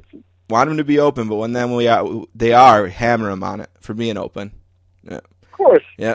That's typical double standard of the media and hmm especially columnists, you know, the high horse columnists that I can't stand anymore. That jump on every little thing that goes wrong in a person's life. You know, I just can't stand that. Well, Ad, you as, as Howard Stern often says, you've said everything. You maybe said too much. Uh, Adrian is at a d a t e r on Twitter. Uh, we talked about a really great article he wrote for Bleacher Report on Jack Eichel. Uh, I linked to it on Twitter. I also posted in the Sabres Reddit about it, and I was nervous for AD. That. I was nervous though because you know how Reddit is. It's it's they're they're not nice, you know. But um, yeah, I know, they're not. they were nice to you. They you want to hear some of these comments? You want to hear some of these comments? Yeah, sure. Okay, so we Yeah. got um let's see. Oh, this guy says don't let any Wings fans read this. They'll throw a fucking fit. And he quoted um he quoted the uh, part in there where the US the the national team coach talking about how Eichel helped Larkin. Um Uh huh. Let's see. I'm sure someone could write a similar article about McDavid, but goddamn, do I think we got the right guy for Buffalo with Ike. Um, we got okay. I think uh, I think it's right. That's me because I screwed up posting it a few times. One guy says we come a long way since Derek Roy. This guy, this guy. Well, there's some good and some bad here. It says Dater's a piece of shit, but this is a great article. So, I mean, you know, Yeah, yeah, that's that's nice for Reddit. That's nice for Reddit. You know. I'll take that. Yeah. I'll take that after the year. I can, I'll, I can take that. Yes. Um, yeah. It's uh, it's uh, it's listen. This, anytime, anytime I can, as they say, just uh, don't. You can be loved, be hated. Don't be boring. I've always tried not to be boring. and I guess I've succeeded too well at times in that. Um, And speaking of So, not no. boring, I appreciate that comment. Hey, I, as long as you're reading that, I, I've definitely been called myself that plenty of times too. So uh, hats off to the to the. I won't say the word, but yeah, good. I'll, I'm, I'm grateful for that. Adrian, Adrian also wrote one of the better hockey books I've ever read: Blood Feud, Detroit Red Wings versus Colorado Avalanche, the inside story of pro sports nastiest Hey, and we got- best rivalry of its We got the reunion game coming. I want to sell some books for that reunion game. now. Yeah. So uh, hopefully maybe I can come on and talk some old Avs wing stories with you. Absolutely. Yeah, most of them haven't. A lot of them still haven't written the book. I do have a, a book coming out on my 20 years covering the Avs coming out soon. Kind of a memoir type of book. Okay, Um, let's end on and, this. Uh, yeah, Give me a Drury story. it, it'll be out. Oh, Drury story. Yeah, let's end well, on that. Pretty boring. yeah, I Um, know he's another he, polished uh, guy, right? he he he's he's um he's definitely a kid who I like I love being around and stuff, but uh um he and I used to just go back and forth about Red Sox and Yankees. That, that was one thing. He was Right. a Yankee fan, I was a Red Sox fan, and uh, Yeah, he you know, I was always jealous that he got it at Fenway Park and he actually got to hit a ball into the screen once. Uh, um, Dan Duquette gave him the license to go on the field one day and hit some hit some batting practice. He put one in the net. So definitely jealous of that. Uh, he uh, just a great clutch player. I mean, what a stupid trade by the Avalanche to get rid of him. Yeah, he- stupid trade by Calgary, even worse. Trade in team history. All he did here was score clutch goals and win games and win a Stanley Cup, and the next year he's in Calgary. Yeah, and they I made mean, an even worse he trade. was absolutely devastated by that. He hated Calgary. Mhm. He didn't hate the city, city of the people, but he definitely hated going there and playing there. And uh, I think he loved Buffalo, but uh, the player I'll always remember is just what a. Anytime the game was close, man, I used, I used to always remember thinking, like, just keep your eye on Drury because something's coming, and it always happened just about. Always. was a great, great clutch player. Great, great clutch player. I was uh, SL. I remember that Buffalo playoff game. Was it a playoff game with Buffalo where he tied it with like a half second left? And I remember we were all sitting in the press box watching this game. We're like, Drury's going to score, and he did. Yep, here, I here. think it was against Philly. No, it was against Yeah. New York. You want to hear it, or you want to? hear? we'll. I'll oh, put- New York. That's right. yeah, I, Gee, what a, I remember what a moment that was. Like, wow, well, we got. again. Yeah, I was actually. Yeah, I just Did you read the piece that SL Price wrote about him that year in Sports Illustrated? It's kind of a so. Yeah. yeah, it was great, and piece. I was actually in the I was in the building the night the night that um in Pittsburgh. Uh, SL Price was there that night to write that story, and it was actually the same. Yeah. It was the same night that Mario was on the ice to announce that they had an, a deal for the new arena. Oh, Um, and Drury tied that game in the last minute as well, and um, it was sick. Here's the here's the goal you were talking about. Okay. sends it down. Control is earned by Buffalo. Drury to the front. Backside. Stop. Scramble. Score! Chris ties it. That was lame. No, that's not Jeanneret. I gotta find you the Jeanneret one. oh, the Jeanneret one. Yeah, that's that's man. I love Rick Jeanneret. Yeah, uh, this is the call. Jeanneret one, I think. Guy's just incredible. Here's the Jeanneret one. I mean, you think the guy's gonna just blow out a lung at any time, but he just always gets it done, right? It's amazing. He's gonna do another year too. This is supposed to be his last year, but Is he? Yeah, he Wow. he, he said, "Damn it, this is this is not him either." What is wrong with YouTube? Anytime we Uh, do anytime we do this on the show, Anytime I'm like, oh, let me Yeah, pull up, let me pull up a sweet video on YouTube. It's like oh for five in what I want to play every time. Makes me look like an idiot. You don't even you don't even want to hear this that badly, and I'm like, no, we will find this. No, I don't mind. I don't mind. I love hearing that those little calls of Jeanneret's. I mean, God, I can't believe the guy was calling. When, when he he didn't start till the early '80s, though, right? Or, that, or am I wrong? He didn't do the '70s Sabres, right? yeah, we had Ted he? Darling. Ted, well, I think Ted Darling. That's right, Ted Darling. Yeah, I think he was around though. I think a little bit. Um, I got a good story, by the way, about the the Buffalo Sabres um, last Stanley Cup appearance, or first one actually. okay, Uh, the one quick. In, in yeah, in the, against Philly. against Philly, right? Okay, yeah. Um, my father, my father, Alan, uh, was a film cameraman back then. Um, he worked for NHL Films for a contract, Wow, and he covered that. He filmed that series. Um, with the back fact, you can still see the. Sometimes the NHL Network still shows the one-hour highlight show from that show, or it's a half hour maybe. With all the fog. And uh, yeah, you see my, you see my yeah, in the fog and everything. You see my dad's name in the credits, and uh, um, my dad went out on the ice after game after the final game, the final puck. The game was over. Flyers win, and uh, he scooped up the puck from that fourth game and uh, Very cool. um, gave it gave it to me. So I have the Flyers' last puck that they won the Stanley Cup. wow, that's crazy. Uh, isn't that crazy? yeah, but it was people like Yeah. your dad who cost us in '99 rushing onto the ice. We could have got a review. If all Oh, the damn media didn't rush the ice on us. Oh man, I was there for that game too. Ugh, I- What a what a night! I'll that was a forget. tough one. As I'll bad as forget. It's like, you know, we all reporters. That first of all, the series was brutally bad, right? I mean, it was Yeah, awful. Awful. watch. Yeah. agree? It's awful. awful. So, Uh huh. I mean, every, yeah, it's true. Buffalo got screwed on that, though. Yeah. they should have had a review, and it should have kept playing. But everybody, it was so late that everybody just wanted to get the hell out of there, and it's it's too bad. And you know, Well, you know, Hasek is winning that game seven. You know, Hasek is winning that game seven. But I don't I know. don't know. You know that Dallas team was tough in Game Seven. They beat two Colorado teams, Patrick Roy teams, with Game Seven too. They were pretty damn tough in Game Seven. Yeah, they were a great. don't know, I just- They're a great, great team, obviously. But the hardest one for me, the hardest one for me is still knowing that you know if if Jay McKee doesn't wake up with a staph infection when the bus is getting ready to leave for Game Seven in Carolina, we'd have a banner. I mean, Oh yeah. know, Rory Fitz. We have Rory Fitzpatrick out there. The puck is in his feet. He can't somehow he can't find it, and Uh, I mean all that. Just all right. One last try. your day will come, man. Your Oh. day will come. Okay, I got it. Okay. Yep, I got it. Here it is.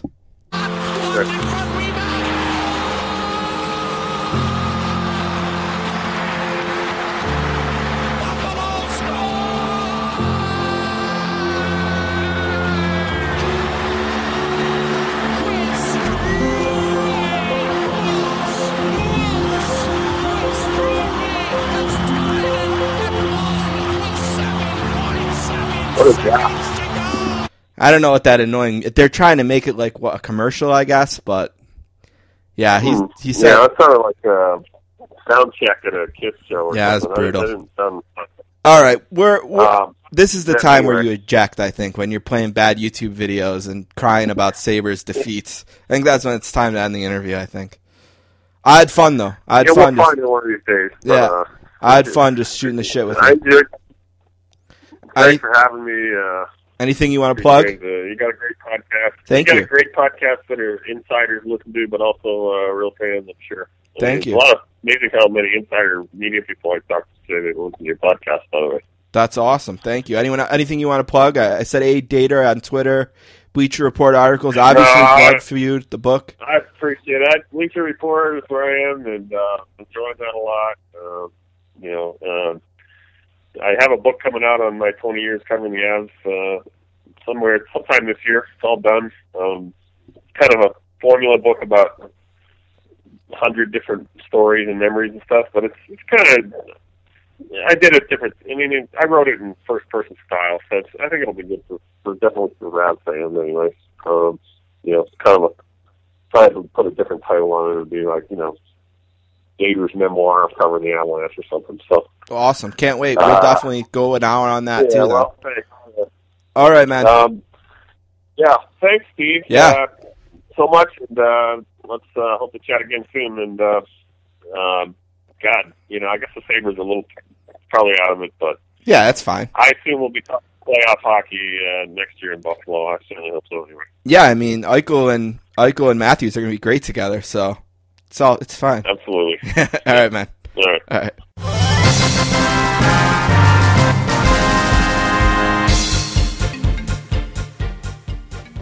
All right, real quick book update. I'm still waiting for this damn book.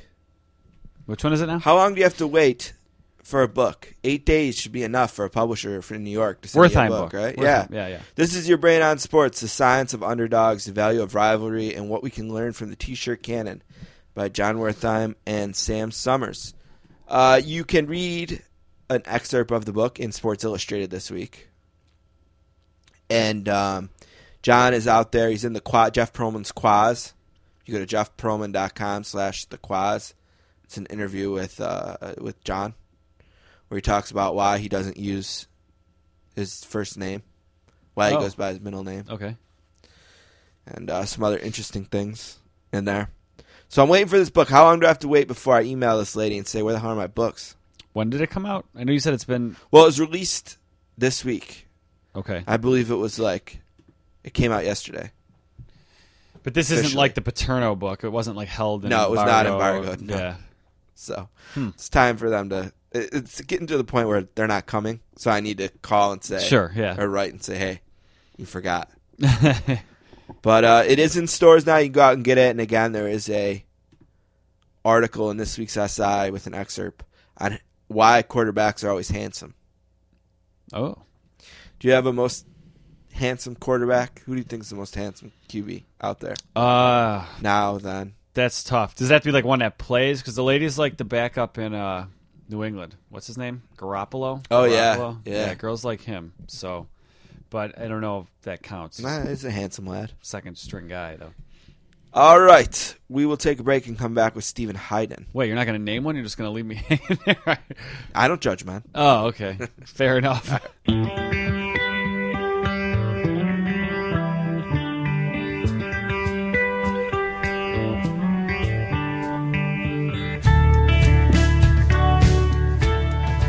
All right, our next guest is from Wisconsin and is a graduate of Wisconsin Eau Claire. He's an American music critic and a host of a new music podcast called Celebration Rock. Uh, his work has appeared in Rolling Stone, Slate, and he was the music critic at Grantland, where we first met him. He's making his third appearance on the podcast today. A warm sportscaster's welcome to Steven Hyden. What's going on, Steve? Uh, not much. Thanks for having me. How you doing? Oh, I'm good. I'm enjoying the new podcast so far. I'm glad. I'm I'm glad to hear that you're listening. So, I feel like I feel like I'm at this point in my life, and it's just it's it's concerning a bit.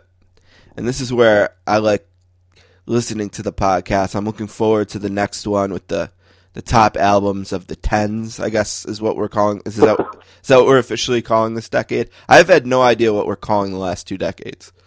I guess Yeah, I don't know. I I think last decade was like the aughts. The aughts, maybe? yeah, yeah. I, I, I thought then- that was okay. That that would, that seemed like a Yeah. fair, fair compromise to go with the aughts. Um, yeah, this this decade is weird. I don't know if we'll end up calling it the teens at some point or what. Uh, I don't know. I, but yeah, the tens seems to work. Yeah, so I'm looking forward to that because here's where I realized I am. I'd always I'd always kind of criticize my dad because my dad taught me about music. Really, he taught me about, and luckily he taught me pretty cool music for the most part. And the problem with it though was everything he taught me um, kind of ended at some point for the most part. And then I started I think the first like tape I got on my own that wasn't under my dad's influence was the first Skid Row CD. And then or maybe the Guns N' Roses one was before. It was a tape. uh, like Appetite, and then maybe the Skid Row CD, and then like my first like really like band that was like my band for sure was you know Pearl Jam. I got uh ten, not right away. I mean, it was whenever they were on um, Headbangers Balls. A little after that, and um, my dad just didn't come on that ride for whatever reason. It's like at some point, maybe Steve Perry left Journey or something, and he just tapped out of new music. It was like I just couldn't convince him. And I was at the I was even at the Rush show uh, this last year, and it was um, they went backwards. They started with their last album. It was like a 40 year celebration of their catalog. And they did a really cool thing. I don't know if you heard about this tour, but they started with their last album, Clockwork Angels, and they had this elaborate stage set up. And as each song went on and they went through their catalog and went from where we are now to their album that was in the aughts, uh, Snakes and Arrows, and then you know they got into the 1990s with counterparts, and then they got, you know, e- as each progression went down, the stage became less complicated, like it, to represent the era, until they were at the first album, and it was like just an amp and a small drum kit, and them kind of replicating playing small gyms in Ontario like they did. And I noticed in the crowd that everyone sat on their elbows really until Roll the Bones. And I, I think Right. they represented my dad. Like even for bands they loved, this day happened. This like day occurred that anything that happened after that somehow didn't matter. And Right. I've always fought that, and like I thought it was so cool when I decided I liked the Killers. I was like, all right, you're still in it. You you still you're still finding the new cool bands, and I feel like the last five years, I haven't tapped out of the bands that I love. I mean, the last the Soundgarden album that came out last couple years ago, I loved. You know, um, I can't wait for the new Tool, al- Tool album this year that's supposedly going to come out. Uh, whatever it is, I mean, I'm still there, but I feel like I'm not adding anything new. Like somehow I've lost touch with whatever it is that might be going on in the rock world out there. And I'm hoping this podcast will help me. Well, I hope so too. I mean, I think what you're describing, you know, it's obviously a common occurrence. Uh, I mean, I think there's a variety of reasons for that. I mean, usually as people get older, their lives get fuller. You know, you get married, you have kids, you have a career. Uh, it's hard to keep up with uh, something that changes as much as music does. Um, it's not like when you're in your teens and your 20s and you have all of this spare time uh, to check out records and uh, go to shows and all that stuff. So I also think too that people, uh, you know, when you hit a certain age, the um, the attraction of bands that you grew up with, uh, in some ways, it becomes even stronger than it was when you were younger because it's something that uh, ties you to yourself in a way. Like you know, like you're a big Pearl Jam fan. I'm sure in a way when you there's something about Pearl Jam that you um, associate with your own life. You know that that music is so embedded in your life that when you listen to that music, in a way, you are uh, you know feeling connected to uh, to your own roots. And it's hard for new music to compete with that. Obviously, you know, with that kind of history. Um, of course, you know the the counter argument to that is that um, it's really easy to get uh, sort of fossilized, you know, in this, you know, in your own record collection where you just listen to the same records over and over again. Um, at some point, uh, you're going to run out of new things to discover in those records. You know, as, as great as they might be, um, you're not going to be pushing forward in any way. And for a lot of people, that doesn't really matter. You know, they're not really interested in that, and I understand that. Um, you know, because again, people have their lives to live, and uh, finding new bands is not necessarily high on the priority list. But yeah, hopefully people can listen to my show and they can uh, hear, you know, fun discussions about music, Uh, you know, we have a lot of interviews with with musicians that I think are pretty interesting. Um, at the very least, I hope people just listen to it and they find it fun. You know, uh, even if they're not necessarily buying tons of new records, if they're just entertained by the, by the conversations that they're hearing, um, you know, I'll consider that uh, to be a success. You know, another problem I think is every year when the MTV Music Awards happens, I always tweet out not to watch the award show tonight. Instead, watch the one from 1992 because it's one of the greatest music shows on television ever. I mean, there was U2. Funny that you mentioned that because in my book, I reference the '92 VMAs like throughout. Oh my That's like god, sort it's of of the- incredible. That's sort of one of the running threads in my book. I'm not surprised. that that is like also my personal favorite award show of all time. Like Oscars, Grammys, Emmys, whatever. Um, the '92 VMAs are really great. Um, just because you know, obviously, of all the bands that were involved at that time, you had Nirvana, Pearl Jam, Guns N' Roses, but then you also had like Bobby Brown Yeah. was on there, like Bryan Adams was on there. It was sort of an interesting cross section. Like Def Leppard did "Let's Get Rocked." Yep. on there. You know, it's sort of an interesting cross section of what music was, uh, what music was like at that time. Yeah, and my point Um, my point of bringing it up was just that that in 1992 when I was 12 or whatever, uh, popular music was a cross section. It was all these different things. Um, and I can't speak with 100% certainty of who performed at the last one. I have no idea. But I know that popular music today is very much more it's not as multi-genre as it used to be. Um, I feel like well, you know, maybe. I, yeah, the, the thing now is that, in like a single artist, often encompasses many genres.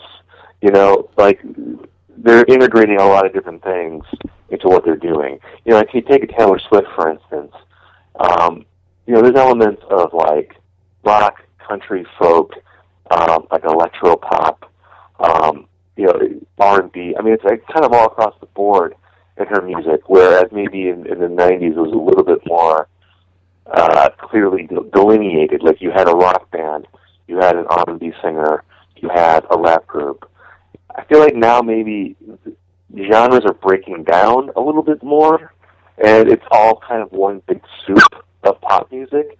Um, and you know, you can decide for yourself if that's a good thing or a bad thing. I mean, w- I mean, I think one way that it's more. I mean, it's, I think it's clearly more diverse now in terms of like there's a lot more women on the show. There's a lot more like people of different races on the show um, now. But yeah, if you're like a fan of guitar music, you're not going to watch the VMAs. I mean, there are not. I, I, I made a joke when when Springsteen was on SNL that you know he had like five guitarists on stage when he was on SNL, and like that's probably more guitar players than have been at the VMAs in like the last like five years combined. You know, this is not, you know, so so if you're into rock and roll, VMAs are not where it's at necessarily. But you know, I don't think necessarily that it's like less diverse now. Yeah, I mean, I I guess I just I disagree. I mean, I that but you know, and to say like Taylor Swift has an element of rock, I mean, I don't hear it. Um, I mean, I think I've heard all of her hits at least once. They all sound like they're for twelve year olds to me. Um, Well, the Beatles were for twelve year olds, though. yeah, you know, and that's great for them. but- music. To, to dismiss music as being for kids, I mean that's kind of an old guy position it might be. to take. Yeah, it might because be. like when you were because when you were a kid, you know, like a lot of that music was for kids, and like you still love it, and it's great, you know. So, and it's rock and roll in the sense that like, I mean, whether you like it or not, I mean, that's that's that's an issue aside. But like, she does come from like a guitar-based drums tradition. Like her early records, the country records, they're not that much different than like what would have been like singer-songwriter records in the seventies. You know, like records like you know James Taylor, Joni Mitchell, Carole King, stuff like that. I mean, that's a, that's what she comes from, and that's a branch of rock and roll. It might not be like hard rock, it might not be what you like, but that doesn't mean it's not part of that. Yeah, You know? I mean, there could be some influence there, but it's so it's such a popular version of that that to me it Right. To me that it just doesn't it's not going to reach me and that's okay. I mean, I don't think she's trying to. You know what I But mean? you, but, but you understand that, like when you were a kid, people dismissed the '92 VMAs on the, in, in, like in the same way. Like there were there were lots of people The who Duck- looked at Guns Pearl Jam and said, was- "This yeah. is like a fake version of punk rock." You know, that this is music for like mainstream people. This is poppy. You know, and Well, yeah, my So, dad like- was that way. I mean, my dad said, you know, that Pearl Jam, that's, you know, that's not, that's not, okay, they're friends with Neil Young, great, but they're not Neil Young. You got to listen to Neil Young. That's the real thing. Like, I get that. But nobody, Right. but nobody now is going to say, oh, Taylor Swift, like, that is Pearl Jam. You- like, you should listen to Well, Pearl Jam." you don't Jam. know that though. You don't know. See, the, well, you. I think you. What you have to realize is that you are not a part of that audience anymore. Yeah, I, that- yeah, I realize that, for not sure. for you, and you don't. Under, and you're not going to understand it. Just like your dad didn't understand what you liked, but you don't know like how she's going to be remembered in 20 years. She may be like that. You know, you, you can't predict that because you're what you're doing is you are as a 35 year old or however you old Yeah, you are. you You're, got you're saying to like people 20 years younger, your music's not going to last. Well, I mean that's what they said. That's what people said to you when you were that age, and that music did survive because the music that people like when they're at a formative time in their life, they don't abandon that. That that music becomes ingrained in their life. So, as you as an older person, you just have to accept that like you have you're outside of it, and you're not going to understand it, and that's fine. You know, there's there's nothing wrong with that. Right. I don't think. Not, but I think you just have to be self-aware enough to understand that, like, it's kind of the circle of life here. You know, Right. it's inevitable that you reach a point that there's things that you are not going to understand because you are not a part of that youth culture anymore. And like, I know for me, it, it, I think everyone goes through this transition where you realize that um, that you're not young anymore. It's kind of like a it's kind of a weird thing to accept. Like the analogy I would make is I don't know if you have this uh, if you have this um, thing, but like like when I would uh, watch sports, you know, you know, well, you know, I started watching sports when I was a kid, and I look at these athletes, and like, you know, they always seem so much older than me Right. and uh, and all this. And like I realized, like as I was getting into my twenties and thirties, that I would still look at athletes as being older than me. You know, like I always thought, but then, but I would. It's like that would just be sort of my kind of knee jerk thing. But then, you know, actually, I'd be like, well, no, this guy's like twenty two years old. You know, but I was just so used to watching sports in a certain way that it took me a while to make that sort of mental switch in my head. And I think it's something similar with music where like you come up and you listen to music and you just assume that like whatever comes out is for you, you know, because that's what it is when you're young. But over time you start to realize like, oh wait a second, like because there's always this period where you're like, man, this shit I don't really like it. I don't like I don't like this stuff anymore. Like why this stuff must be bad. And then over time you start to realize like, oh wait a second, like it's because I'm maybe not young anymore, and that's why like this, like this culture seems kind of stupid to me now because I'm older and I'm in a different place than I used to be. Um, Let me respond to I that mean- a little bit. Uh, but go ahead, what? I said just let me respond to that a little bit. You said a lot there.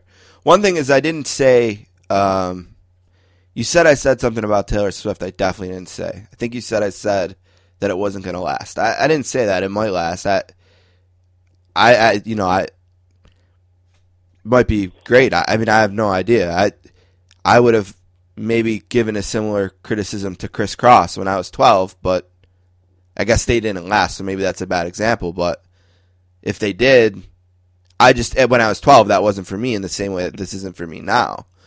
Um, what I think I've really lost the most is that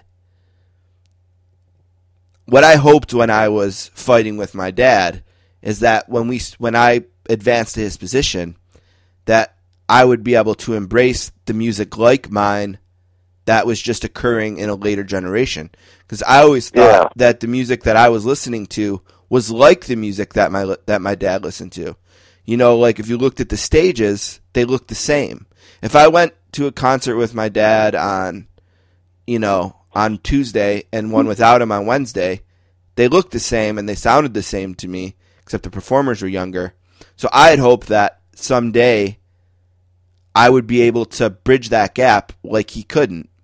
What I, the reason I brought up pop music is is because in the 90s I felt like there were more genres featured on MTV or uh, across the radio. I think now, especially with rock music, if that's what you're a fan of, uh, as I am, you have to work harder to find uh, the bands now. And I think that's more of a reflection of what has happened to music, the way that we don't buy albums. You know, you don't go into a record store and just browse around anymore that often because they don't really exist. You know, you have to Well- you have to make a more concerted effort to find them, and I, that's where I'm bad. That's where I'm not doing a good job. I'm not finding like my Well, brother. Go ahead. it's it's harder if you're looking in the places that you used to look. If you're if you honestly expect to turn on the VMAs and see like a rock band, I'm sorry, but like that's not going to happen. Like those days are over. Right. And even radio, you're not going to hear like a lot of new rock bands. It's, it's just the way it is. Like, but it is easier in the sense that like I mean, music is everywhere now. Like when I was growing up, it if let's say you heard about a band you still had to find their record. I mean, sometimes you couldn't even find the record if you if you lived in a smaller town. Um, you know, the record store might not have it. You know, you might have to ask them to order it specially. You know, at least now you can go on the internet and there's like, you know, umpteen places online that will tell you about new rock bands every day. Like there's a new band every day if you want to hear it. I mean, the, the I mean, I guess in a way it's harder because there's just so much maybe, and you're just being deluged with stuff. Um, you know, whereas maybe in the past, you know, if uh, you know, if, if you want to hear about Pearl Jam, well, the video for Even Flow was on MTV like 300 times a day, so like that was going to be bashed over your head. You, you know, it was unmissable. But I mean, I, I do think that um, there are lots of bands now that are part of that rock continuum. That like if you liked bands in the '90s, you know, you will. There's plenty of stuff that you can find now. Like I just did an interview with this band Bully. Yeah, I listened That to it. I listened to a last year. They're Mhm. very '90s. You know, Mhm. if you like '90s rock, you would like that band. Um, and you know, and there's there's tons of bands like that. So, um, you know, I think again, it might take a little work to get pushed in the right direction, but I mean, there's great music everywhere, and I, I and if you're willing to wade through it a little bit, you know, uh, I would argue that's actually easier to find now than it was 20 years ago. Okay, well, you know, I made a bad example with Kris Kross. I should have said Mariah Carey. Because when you were talking about how Even Flow is on every other time, you know, well, the video after it was Emotions by Mariah Carey or something. Whereas now, you know, Yeah. Taylor Swift is on, and then after Taylor Swift, well, they don't even play videos at all anymore, anyway, anyway. Uh, but, you know, maybe a modern version of MTV would be Taylor Swift and then Kanye West or something. And, like, I, yeah, just, I mean, you know, yeah, you're not going to get a station that will play everything right. like that.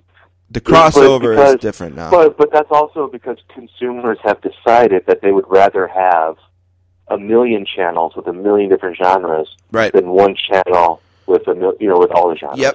You know, so you so you can decide like uh, I only like this kind of music, and you know, like you can go on iTunes or whatever, and or Beats Radio, and you can only listen to rock if you want to, and you don't have to listen to other stuff. And um, you know, there's, uh, and that's for better or for worse, obviously.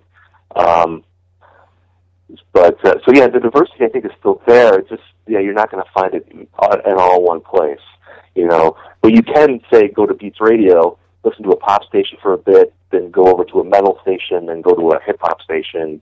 You know, it's kind of up to you to program it. Yeah, or Sirius. I do that with Sirius a little bit. I'll try to flip through the stations on Sirius.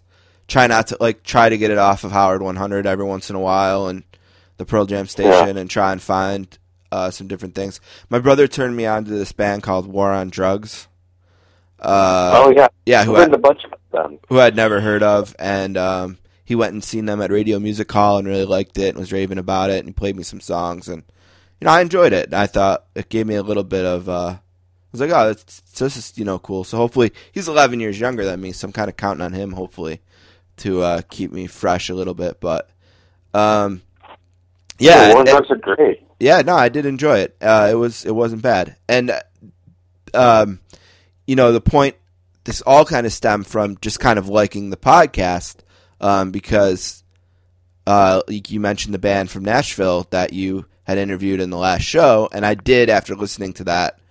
You know, go to Apple Music or wherever I found. I forget where they were. I think I looked somewhere they weren't there. I looked somewhere else they were there. I can't remember which was which, but um, I I enjoyed you know I enjoyed some of that as well. Um, and I think in the end it was sort of a compliment, like or or a comment on how well this is interesting. Now we're going to podcasts to learn about new bands. I I just kind of find that an interesting evolution. Yeah, I mean that's definitely one of the places. I feel like, are you on Twitter at all, like social media? I mean, I feel like that is a really easy way to hear about stuff. Yeah, the too. problem Like, with the pro- problem with my follow the right Twitter, people. yeah, the problem with my Twitter, it's all sports journalists. You know what I mean? it's like, Nah, there's tons of music people on there. Yeah, I don't follow the right the right music people for sure. Yeah, yeah, you gotta follow the right people, man. There's tons of music people on there. I mean, music is one of the most tweeted about topics. I mean, I follow Eddie Trunk. I follow Eddie Trunk. So he's not gonna find me anything new, but I follow him. I like Eddie Trunk. I'm gonna miss that metal show. That metal show is a great. Yeah, I mean, Eddie Trunk is talking about '80s metal people. So yeah, Well, he talks like, about more than that, but new. yeah, not, not he's got to talk about like the new Megadeth record, but Yeah. like, that's about as new as he It's gets. very good, by the way. The new Megadeth record's very good. Uh, the- the, new Dream Theater record was a disappointment. I thought it's like 75 songs, and about like the ninth one I had to tap out. But But yeah, I mean, I think I think the point is though is that this stuff like it is there, like it is not hard to find. Like if if if you just put in like like if if you're interested in it and you want to like just put a little bit of effort into it, it's not that hard to find. I don't think. yeah, I mean, but I I guess your original point about why people fall into the rut that I do is about how people's lives expand, you know, and how Right. there's all these different things, and music gets knocked out. Music hasn't got knocked out of mine. I actually recently set up a room in my basement where, you know, I got a new record player for Christmas. I have set up a nice little station, and my music is all there, and I can listen to all the formats from, you know, vinyl to hooking my iPhone up and listening to Apple Music. So, what's kind of been lost is the discovery part of it. You know that that's where I've not bridged the gap very well, uh, and it's on me. You know, it's on me. I haven't put the work in uh, to find the other things because you know I go down there on a Tuesday night and instead of doing a deep dive into different things and trying to find new things, I decide, you know what, I haven't listened to uh, the Undertow record in a while, so let's do some Tool tonight. You know, so it's lazy. Right. You know, it's but it's easy, especially when you have nine hundred or a thousand CDs you like. Yeah, You know, and, and again, I, and that's totally understandable. I think if people get to a certain age and they they don't feel like they have the time to to you know just listen to a ton of new music or or they don't really care, you know, of course, like enjoy yourself. You should listen to what you like. I guess all I would say is that like, but if, you feel like, oh, I want to discover things, but I, you know, you can't do it anymore. You know, I'd say no, you can. I mean, the, you know, the the means are there if you want to use it. You know, so. No, so I- I think you're mostly be a way right. for people to do that.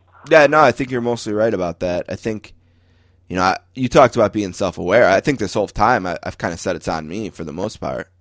You know, Yeah. um, But like the VMAs, like who cares about the VMAs now? You yeah, know, no, I was just using it it that as an doesn't example. matter. You know, like Mhm. why even why even like tweet about that? You know what I mean? Like who cares? I mean, it's like so beyond.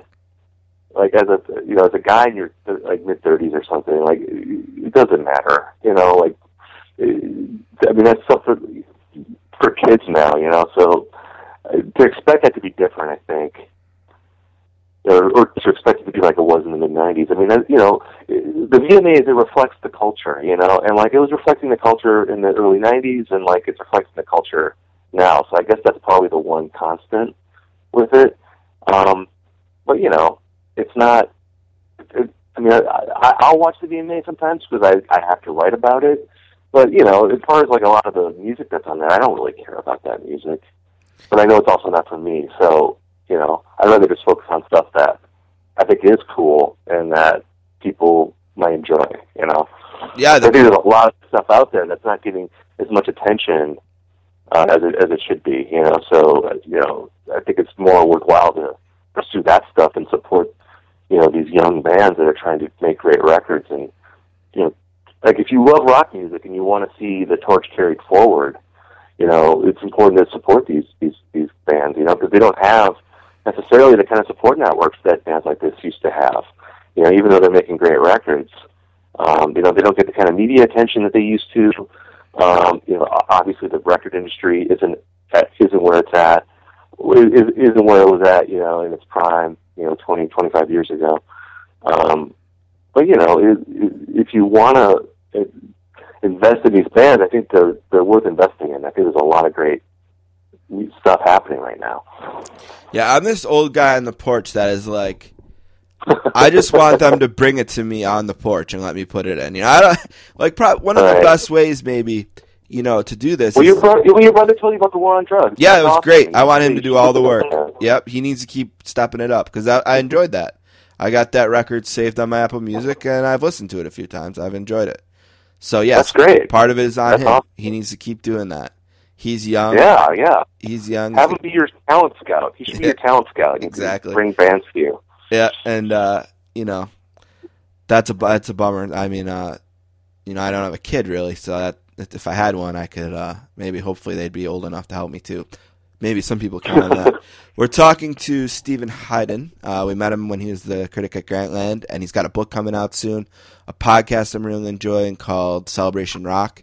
You can find that on iTunes, of course, and uh, Stitcher, uh, probably most places you find podcasts. You can find him on Twitter.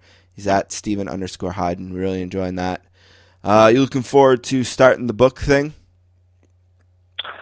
Getting out Uh, there, yeah, yeah. I mean, the best part of writing a book is talking about your book. You know, Yeah. It's like, you know, when I was writing it, I was thinking, oh man, this is a lot of work. But at some point, this book will be done, and then I can just talk about it, and that'll be fun. So I'm at that point now, uh, which is fun. So you know, people are starting to read it, and they seem to like it, and um, it's exciting. So hopefully, um, you know, I can get it out there, and, and people will enjoy it. Are you interested in the Guns N' Roses stuff happening? Is that a take it or leave it for you?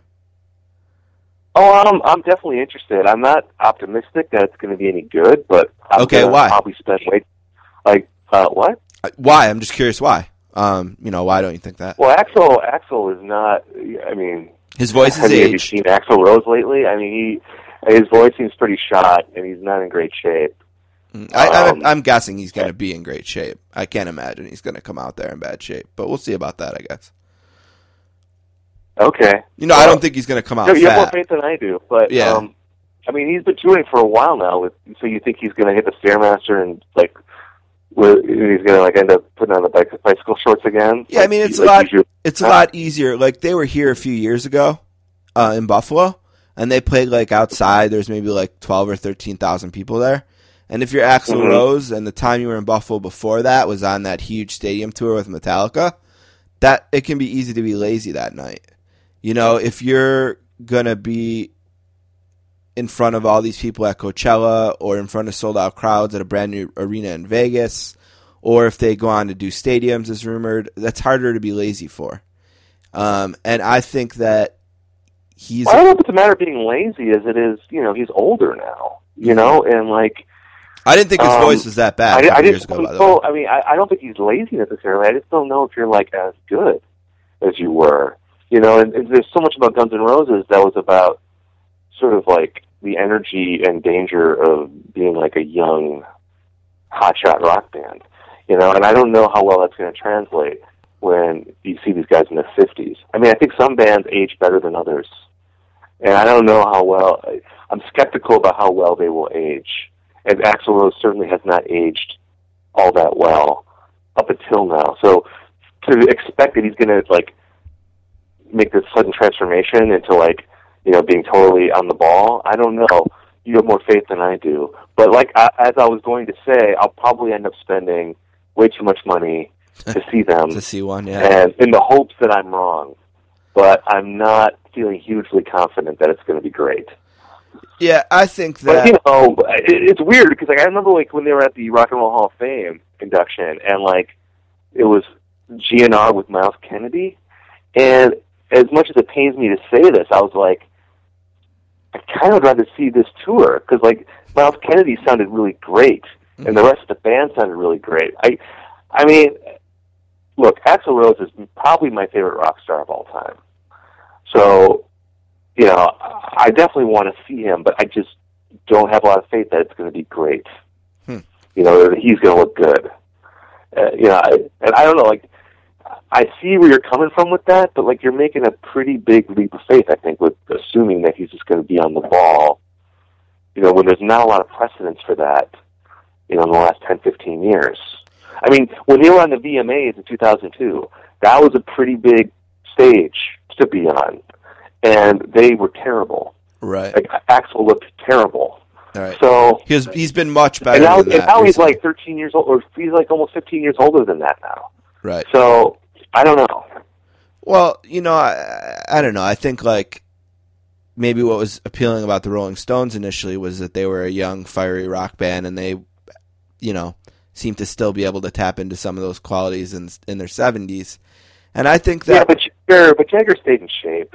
Jagger always looked good. I mean, he, did not fall off like Axl did. I bet you Axl's going to come out in shape. I will be shocked if he's not in shape. But even his voice, like, have you heard his voice lately? It- Yeah, I heard it a couple years ago. It was a lot better than it was in 2002. He was definitely. I know, but I've like recent bootlegs. He did not sound very good. Hmm. I don't know. I don't know. It's a hard style to age. It's, he certainly sings a, Exactly, lot, a lot more difficult. Yeah, that's that's a fair point. But I mean, I think you know, I could see them pulling it together for Coachella and being great there, but to hold it together for a whole tour, ah, I would not put money on it. I'll just put it that way. you mentioned there not being not being much precedent. I'm a big Rush fan, and another guy who's you'd think it'd be really hard to age that voice. Geddy Lee's voice was better this year than it was the last yeah, but Geddy five took tours. Yeah, he tried harder. He tried harder. He, he Rush made an toured effort. as a band, as a unit for like decades. Like they are a well-oiled machine. Mm-hmm. Like you know, this band has not toured together like Rush has. You know, I don't think that's a comparison. This is like Slash, Duff, and Axl getting back together for the first time and like what since the Use Your Illusion tour. Yeah, yep. I mean, 92, 93. why would you expect them to be like Rush at this point? Oh no, I don't expect them to be like Rush. I was just comparing voices. It's just saying that I but think just, Axl but can you understand, it's, improve it's not his just voice. the vocal style; it's the mileage that Axl has put on himself, and the fact that like he just. I mean, do you think he looks good lately? He looked a lot better when I saw him last time than he did in 2002 for comparison. You're a true believer, man. I like your faith. Okay, I I hope you're right. I'll just say that. I hope you're right, but I'm just not. I would bet on it. I mean, I wouldn't go to the first show in Vegas and bet my bet my mortgage that they're going to kill it. I'm, there's definitely some skepticism there, but I will say that doesn't take. I mean, it's not me being hopeful to say that when I saw him in 2002, if that was the year from the VMAs, and then when they were in Buffalo a few years ago, it, it was a completely different guy. I mean, he was 60 pounds lighter, probably. I mean, he he looked, I mean, he looked a lot and sounded a lot better than that night that I watched him on MTV. I mean, look, I've never seen Guns N' Roses before, so like, it's, it's you know, certainly not with Slash and Duff. Right? So I'm going to pay the money. If they're anywhere near me, I'm going to pay the money to go because Did you like one of my Chinese favorite, Democracy? they're one of my favorite bands of all time. But like, to compare them to Rush or to the Rolling Stones, which I, you know, Right. I wasn't trying to compare the so bands is. Axl as disciplined as Geddy Lee and Mick Jagger? I doubt I don't it. think so. Yeah, I doubt it. No, I doubt it. hmm I mean, like those are those they they both strike me as pretty disciplined, serious people that like Very you know serious, are yeah. really dedicated to their Mhm. craft. No, you're right. I don't see having that. But you know, and you know, and and they're going to make money regardless. You know, whether they're bad or great, like people are going to pay to see them. So I don't know. We'll see. We'll see. I'm very. I'm definitely curious about it, and you know, I want to be proven wrong. You have no idea how much I want them to be great uh, when I see them. But you know, I'm going to go into the show with low expectations. I think that's a good spot to go into it.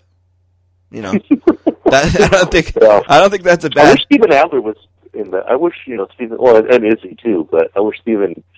I don't know how well he drums like over the course of a whole show, but I he's a great drummer. I haven't given up faith that they'll use Adler a little bit. I don't think they're going to commit to him over a tour. Um, you might need to go to like this Vegas shows or Coachella to see him. And I do think that Izzy will be around here and there. Izzy's never going to tour because he doesn't want to, but he does want to play now and again, just like he's done with Guns N' Roses, the Scab version over the last twelve years. You know, every time they're out, you know, Izzy's around now and again and plays a few shows. I don't think that'll be different this time. So, you know, I think I think that I'd be surprised if all five of them there aren't there in Vegas in some capacity. After that, like let's say there is 20 stadium shows or whatever, I think the buzz around the stadium shows is going to be, will you be there the night that Izzy is? You know, because I think he will play two of them, but maybe that's maybe that's foolish optimism too. But that's just as someone who's followed the band pretty much all the way through, you know, that just kind of seems to be, you know, he's he hasn't he's had the best relationship with Axl over time, you know, so that's Yeah. it's not like uh, I uh just think it's impossible to predict with that band. You know. yeah, they're the most unpredictable band in rock, maybe. I mean, I mean, I'm I'm still not entirely sure that a tour will even happen. Like It I'll might not. it when I see it.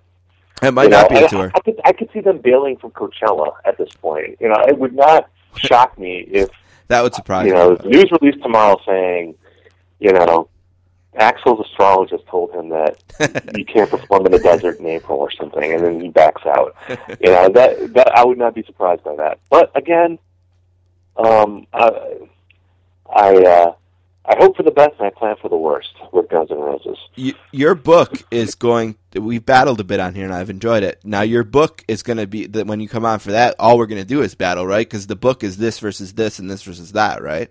It's kind of like a Rivals of Rock book. So we're going to be battling the I whole mean, time. Um, it is about that. I mean, I I think when you read the book, like you know, people are gonna you know probably when they get the book, they'll probably just like read it out of order and like read the essays that they like about the bands that they really care about and stuff, which is which is great. Like I- you know, any way people want to read it, I think it is great. But like, I think if you read the book in order, you'll see that there's an arc there, and there's a larger story. I think in those essays about why we feel the need to define ourselves against something that we're against, and and not just in music, but in other in all kind of facets of life, and learning to sort of get over that. You know, like I, I, I mean, I think the book is fun. It has fun with the arguments, but I think it's also about trying to kind of get beyond that kind of stuff and find common ground and, and see how sometimes these things are, are, are silly and that we shouldn't invest too much of ourselves in it. What are some of um, them? I know you told me that there's a Pearl Jam Nirvana chapter. I assume there's probably a Stones and Beatles chapter. What What are some of the other pairings? Um, well, I wrote about Oasis and Blur. I mean, that was like a huge one for me when I was. That was like the first kind of big rivalry I cared about when I was a teenager. Wow, Blur Um, was in a rivalry with Oasis. They're in that league. You're not familiar with Blur and Oasis? I mean, That's a huge. I vaguely- thing. I vaguely remember I, I them- mean, I mean, it's more in England than here. But like, if you were into British bands, like, like I was, like you cared Yeah, about. no, it. I like, if you were an Anglophile, no, you know, yeah. like I love. Oh, okay. Oh, dude, that was a huge deal, man. I remember. I, I remember- I remember them like kind of fighting, but I, I mean, That's Blur- like one of the biggest rivalries ever. hmm. Now I'm excited to read about it. I, I just, I can name one Blur song. I think. So, yeah, and I could probably name Okay. seventy Yeah, read my book. Oasis songs. Yeah, no, I'm excited. Yeah, I mean, that, I mean, yeah, that's like one. I mean, like Noel Gallagher said that he wanted Damon Albarn to catch AIDS and die. I remember know? that. I do remember that. like stuff Yeah. like that. I mean, Uh-huh. it, was, it was a, it was a, you know, I mean, a lot of it was hype, of course, but Right. um, it was a huge deal. And if you were if you were in England or you were an American that loved British bands, all the Britpop bands, that was something you definitely cared about. What else? Um, uh, I wrote about Kanye West and Taylor Swift. Oh, skip. Um, I wrote about. Um, I actually wrote a chapter about celebrity boxing matches, and that, and in that chapter I talk about Axl Rose and Vince Neil almost having a fight, That's funny. uh, which is like one of my favorite things. I mean, Axl Rose is another character that occurs throughout my book, just because I love anywhere I can insert Axl Rose, I will I will insert him. Um, just I just think he's the greatest. Uh, even though I think he's probably not very good right now, but at any rate, He's gonna uh, I wrote about like um, like the Dixie Chicks and Toby Keith, piece on them, uh, Smashing Pumpkins and Pavement. I Oh, I hope about Pavement won. I hate Smashing Pumpkins. you hate Smashing Pumpkins. I hate that guy. He's the worst. Uh, what's oh, you didn't you didn't even like them in the nineties. No, Oh man, I hate his voice. I I hate. okay. I hate them. And he was on Stern uh, last year, maybe the year before, recently, uh, and um, he's just. I, he's a. If he was your guy, you'd love to back him. But if he's not your guy, I mean, he talks shit about everyone, and he totally overrates his own music, in my opinion. But that, I mean, that's good if he's your guy. I mean, that's a good trait. But if you're not really a fan of him, he he can easily annoy you. I don't know. I think he's a figure like Axl Rose in that um, I think he's incredibly talented and also a huge megalomaniac, and how it's impossible to feel just one way about him. And that's what makes him really interesting to me. That there's so much great about him, and there's so much that's that's just insufferable. And if you're a fan of him, you've decided that you're going to just buy the whole package. You know, and the same is true about Axl Rose. There's so much baggage with him that it'd be easy to hate him. But like, if you're a fan, you've decided that you're either going to tolerate that baggage, Yeah. or in some way you love that baggage because it makes him kind of more complicated and uh, more fun to sort of think about and to talk about and stuff. I get So, that. Um, Any and also seventies rock battles? and- what's that? Any seventies rock battles? Um, no, I, I, I don't. I'm trying to think. Well, Lynyrd Skynyrd and Neil Young. I, Oh, okay. there's, a, there's a chapter on them. yeah, that's a good one. They fight openly. I tried to keep it fairly diverse. I, I wanted to have stuff kind of from across the spectrum. So there's like rock stuff in there, there's pop stuff. I have like you know, you have to have a chapter on Tupac and Biggie. That's like the biggest rivalry of all time. Um, you know, them and I mean the Beatles and Stones obviously is like the sort of um, archetypical rock rivalry, but you know, Biggie and Tupac they both actually died, so it's hard to top that in terms of just life or death rivalries. Uh, so I wrote about that. So yeah, it, it's all across the spectrum, and like the thing about the chapters too, like you'll see when you read it, is that it's not usually just about the bands. Like the point of the book is to look at these rivalries and to talk about like what they meant in a larger sense in the culture and like what they kind of represent. So all the chapters have like digressions into other topics, Very cool. I'm but it looking all forward fits to it. Yeah, I'm looking forward to checking it out. We'll definitely, uh, hopefully, talk, you know, run it in book club here and talk about it with the listeners, see what they think. We'll have you back. Uh, That'd be great. to talk about it. Uh, the podcast is called uh, Celebration Rock. Um, you can get it on iTunes, uh, the podcast app on iPhones. I subscribe there. Um, it's also available on most uh, podcast catching apps. I before it was on iTunes, I was listening to it on the Downcast app. If you have that, Oh, cool. um, you can find it on Stitcher, I'm sure. Uh, are you on Sound, Yeah. SoundCloud? Are you there?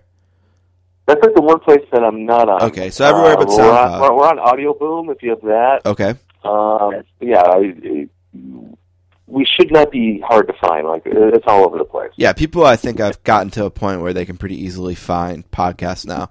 Uh, you can Yeah. find uh, Steven Hyden on Twitter. He's at Steven with a V underscore H Y D E N.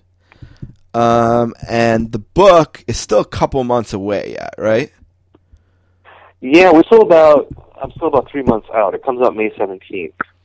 May But seventeenth. you can pre-order. Your you can favorite band is killing me. Yep. To Your fa- ensure that you get it the day it comes out. So, uh, and there's also like a pre-order price. It's like 25% off the cover price if you order it now. The book is called Your Favorite Band is Killing Me What Pop Music Rivalries Reveal About the Meaning of Life by Steven Hyden. It is available. I'm looking at the Amazon page right now. It's available for uh, pre order there. Uh, the Hachette Book Group, is that your group that are publishing it? Yeah, the, that's like a. It's Little Brown is the publisher. Hachette, like they own like a bunch of. They own it, houses. yeah. Uh, you can get it on Amazon on paperback for twelve seventy four right now. So, like you said, I have the same publisher as Keith Richards. oh, very I like nice. people, so I like telling people that, It- and like David Sedaris and, and Malcolm Gladwell and stuff too. But Keith Richards and I have the same publisher, so I'm I'm very proud of that. We read a really cool rock book this summer called Alice in Chains: The Untold Story by David de Sola. I kind of heard about this book, and I, I said to myself, "Oh yeah, their story is sort of untold," and I really enjoyed um, reading it. And uh, Yeah, so, if you're looking for an Alice in Chains book for some reason, uh, that's definitely a good one. It's a bummer because like they didn't. This is maybe the last thing I'll ask you because they he didn't get much cooperation from from Alice in Chains itself, or from Yeah. you know, or from Susan Silver, or you know anyone like that. And I think those guys, maybe ten or fifteen years from now, might look at this book and say, "Oh man, that might have been a good place to do it because he wrote a fair book." Did you they're probably not dying to relive a lot of that stuff. No, it's sad. that. It's, a sad. It's a sad, dark. It's a dark. It's a bummer. I mean, when I was you know, when he's here now, they're probably like, well, we just want to focus on the present and the future. So I, I imagine talking about Layne Staley is not uh, yeah, the the, most the enjoyable timing- thing for them to do. That'd be my guess why they didn't want to talk to him, or maybe they're going to do their own book at some point. right. Did you have to try for your book? Did you? Is this something that you kind of did? Did you did you look for cooperation from bands or artists? Did you try to interview, or is it just you didn't? We weren't really writing that kind of book. Was it more? Yeah, not really. I mean, it's more of an essay book. Yeah, more essay based. Yeah. Yeah. um, than like a biography or something.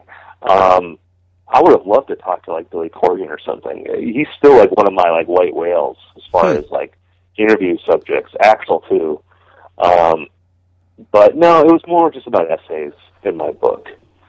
it's funny. I, I Smashing Pumpkins tested the old uh, "I wouldn't go see them if they were in my backyard" theory for me because I live north of Buffalo in a city. It's I guess it's technically a city called North Tonawanda, and um, Smashing Pumpkins literally played in North Tonawanda in my backyard. Uh, it, it was the first show of a this kind of like mixed acoustic and rock tour they did. It was just last summer, I believe, and uh, they were in my backyard. I didn't go, um, but my one friend, uh, who's a big wrestling guy, I'm a wrestling. I like wrestling too, but I mean, this is a huge wrestling guy.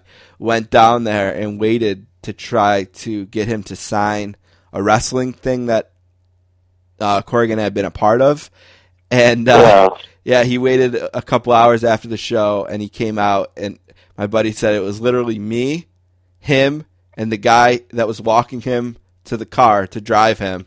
And I asked him to sign the wrestling thing and he said no. and my buddy said, "I'm going to tell Dixie Carter that you're not nice to Marks." And he said I got a chuckle out of him for that and he kept walking. So, So like, might be a tough you don't like you don't like his music either, right? Yeah, and I don't like and I don't like his that you don't attitude. no, that, no, I can deal, my I can deal with a moody guy. I mean, I love Axl. I love Guns N' Roses. I can deal with moody. It kind of blows my mind that you hate Smashing Pumpkins so much because you seem to like every band around Smashing Pumpkins, like in that sort of era. But you don't like that band. It kind of blows my mind a little bit that you feel like so strongly against them. Yeah, I don't know. I just, I don't know. I think, you know, obviously they they. Some people have said, "Oh, you don't like him because he he doesn't like Pearl Jam or whatever." And it's like, well, Nirvana didn't allegedly, and I don't have a problem. I'm, I'm a Nirvana fan. Um, I don't think it's that. I mean, I think there's. I just I don't like his voice first of all, and I didn't like their songs, and um, I just I just could never I just never made a connection. And then, like I said, like you, I said it, and then you said it better. You know, when you were comparing them to Axl Rose and how they have similar antics. But like Axl Rose was my guy. He, I, I, I was cool with his antics because he was, he was my guy. When you, when you don't really like something and a guy is acting like Axl Rose, it turns you off even more. You know, it's almost like with the Super Bowl this week. You know, all these people are talking about Cam Newton and his antics, and they want to turn it into a race thing. But as someone who's a huge fan of a team in the NFC South that isn't the Panthers, I've never looked at it as a race thing. I've always looked at it as a this guy's killing me thing. You know, and Yeah. when and when he's killing me, he's dancing. And it's tough to be being killed and having someone dancing on your grave. You know, that makes it really, really difficult. Uh to it's easy to hate. You know, when you don't like something anyway, and then there's a, you know, when you don't like the Panthers anyway, and their quarterback, you have him, you have him, you have him, and then he's so good he runs away from you, and he beats you, and then he dances on top of you. Well, that just adds to the hate, right? So I think maybe that's kind of what it's like with Billy Corgan. I didn't like him as it was very much, and then every time he opened his mouth, I hated him more. Yeah. Interesting. Yeah. Well, this is fun. I like battling with you a little bit. Are we battling? I don't know if we were or not. I, I- maybe not. You know, it's we disagreed on some things, and you're smarter than me, so you, you sound better. Yeah, you we- argue a we little were, bit more. We were, we having a friendly. Yeah, uh, no, I had fun. I loved it. I never felt mad at you. uh, Yeah. friendly combatants. Uh, but yeah, man, I appreciate you having me Yeah, on. thank and, you. Uh, yes, and uh, that'd be great if you did the book club. I'd love to come on. Yeah, absolutely. We'll definitely what do you do guys that. think? We'll definitely do that. So uh, one more time, just let me give everything out. It's at Steven underscore Hyden, H Y D E N on Twitter. The book is called Your Favorite Band is Killing Me. Uh, what pop music rivalries reveal about the meaning of life. You can find it on Amazon for pre-order right now. Twelve dollars and seventy-four cents. You can also pre-order pre-order it on your Kindle, uh, which you know that would be great too. And then on May seventeenth, when it's released, it will just show up on your Kindle. I've done that in the past. It's a great way to uh, pre-order a book. And the podcast that you sub- should subscribe to is called Celebration Rock. Thanks, buddy. Yep. Thank you, pal. Take it, take it easy.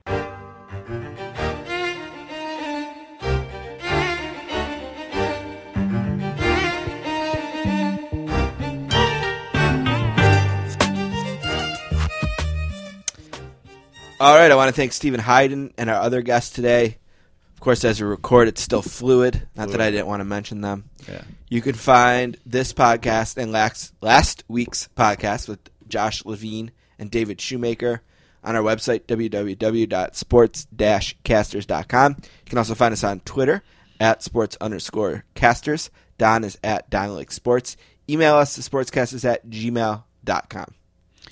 All right, for my last thing this week, I'm gonna get your take on. Uh, have you ever been to Twitch TV? No. No. Okay, it is a streaming service. Uh, it was like a spawn from Justin TV, which I think is all but dead now. Okay, that I recall. But uh, Twitch TV is essentially streaming for video games. You can go on there, you can find any video games. They're starting to branch into like creative sections where people will just do artwork or whatever.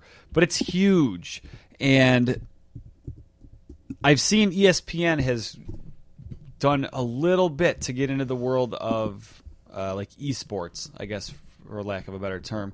And I'm wondering, So Twitch TV exists to watch other people stream themselves playing video games. Yes, and you can play. Uh, people stream like Magic the Gathering tournaments too, so they have like top-down cameras, so you can see the players play, all sorts of stuff. But uh, it's massive. I was looking for stats before I made this point. I last I found was from 2014, and I imagine it's bigger now. But they said something like at peak internet usage, they're like fourth in the world for websites. Let me try to guess what's ahead. Okay, you already mentioned Netflix. Yeah, I I don't have the stats. Oh, you don't I know just- the three that are ahead of I mean, I know it's probably Netflix, Netflix, YouTube, and a third one.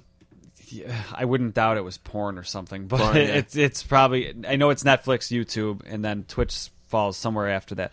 Someone that's more savvy with this would probably be able to find the stats. But uh, this it's already blown up. Like I feel like there's not a lot of space out there other than like online for places other than Twitch. You'd be like trying to compete with YouTube at this point. Right. But I don't see it anywhere on TV, and I'm wondering How they grew it. just get in. You know, someone if I'm if I'm a person that broadcasts anything even close to this type of thing, if I'm on Spike TV or something, they did the video game awards.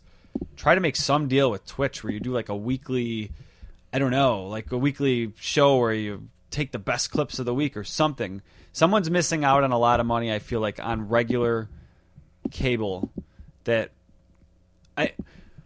Maybe that's wrong. Maybe the thought is that people aren't going to why watch it on TV when Uh, I think your computer, sometimes things are huge on the internet and they become Maybe. niche on TV. Maybe. You know? But I mean, get it on ESPN two, something. Play it late at night. I mean, depending on what they're like, the Twitch guys would ask for monetarily. I mean, it, they're showing reruns of poker tournaments and stuff right, now in the middle of the night.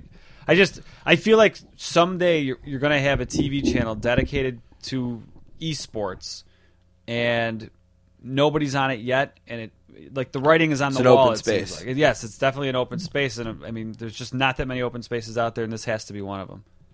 All right, one last thing for me today. So about a month ago, two months now, Joe Buck was on the show. Yep. and I may have dropped the ball with some of my research. So there's an article yesterday on alternativenation.net, Okay. which I've read some good articles on before. Yeah. And it's essentially a long interview with Joe Buck about his relationship with Eddie Vedder. Oh no. Yeah. so a couple things that I picked out of here. So basically they met the weekend of the Philly shows that we went to at the Spectrum. Okay.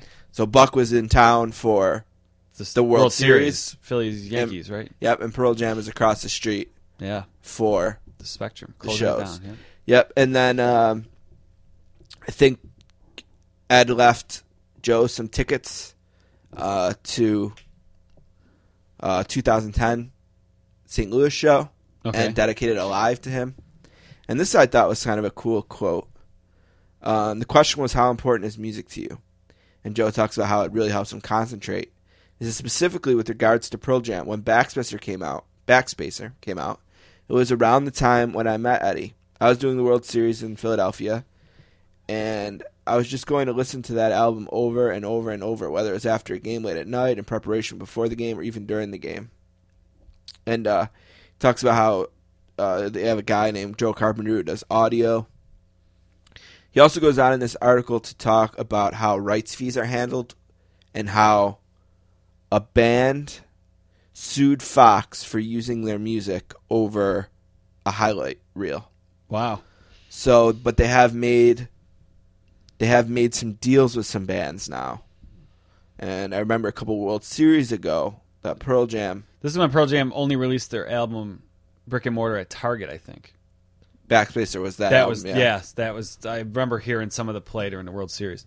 Well, no, the, the World Series that they did was the one, the last one the Red Sox won, Oh, really? It was that okay. which I think was 2013, maybe. Okay. Yeah. So that was the the one where, and then they ended it with Yellow Ledbetter over the, like, final video of the, okay. the retrospective. Uh, but yeah, he talks about his relationship with Ed and how they text and how Eddie's text messages are like, uh, uh, like songs. They could be, you know, they could have music behind them. They're so poetic. And he also talks. This is a really cool thing about how. Remember, he told this story on our show about how during the Saints and Vikings uh, conference championship game, he had Kate Hudson in the booth. Yes. Well, last year the Packers and Seahawks NFC Championship game, Eddie Vedder was the guest in the booth Come on. and just sat there with them the whole game. That's awesome. And that Ed was writing him notes about things he saw during the game. Really? And stuff. Yes. Did he use any of his notes? Did he say he didn't really say, but he did say he liked it. That he really appreciated the involved? notes. Let me try to find that part. Um, I take it Eddie was probably rooting for Seattle. yeah, uh, he was. I, I know he's a Bears fan first, but Oh, right. Um, let's see. Here's where he's talking about. Okay, I had him in the booth last year for the NFC Championship game in Seattle. He flew in from Hawaii to go to it. I took him down onto the field, which was a crazy scene. People were going nuts.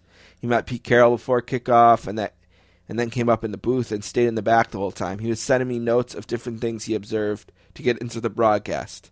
What makes me feel great, though, was how he treated the spotter in the booth the makeup person, or anyone that came in. He could not have been sweeter. He comes off as bothered, and that's a unique trait to be recognizable and be as polite as he is. He never comes off as bothered. Oh, gotcha. Okay, I I knew I missed a word there. So I thought this was a really interesting article. I already tweeted it. If you go to my at sports underscore casters, there's a link to it, but it's on alternativenation.net. It also talks about Joe Buck's undeniable show. They make the point I did about how the interviews kind of feel like Howard Stern type deep dives, but for sports. Sure. Um, and I thought that, that this was a really, really interesting thing. So, I, and I mentioned this on Twitter, and I want to reiterate that. Forgive me for when Buck comes in next time, if we do spend a lot of time talking about Pearl Jam, because I have some follow ups.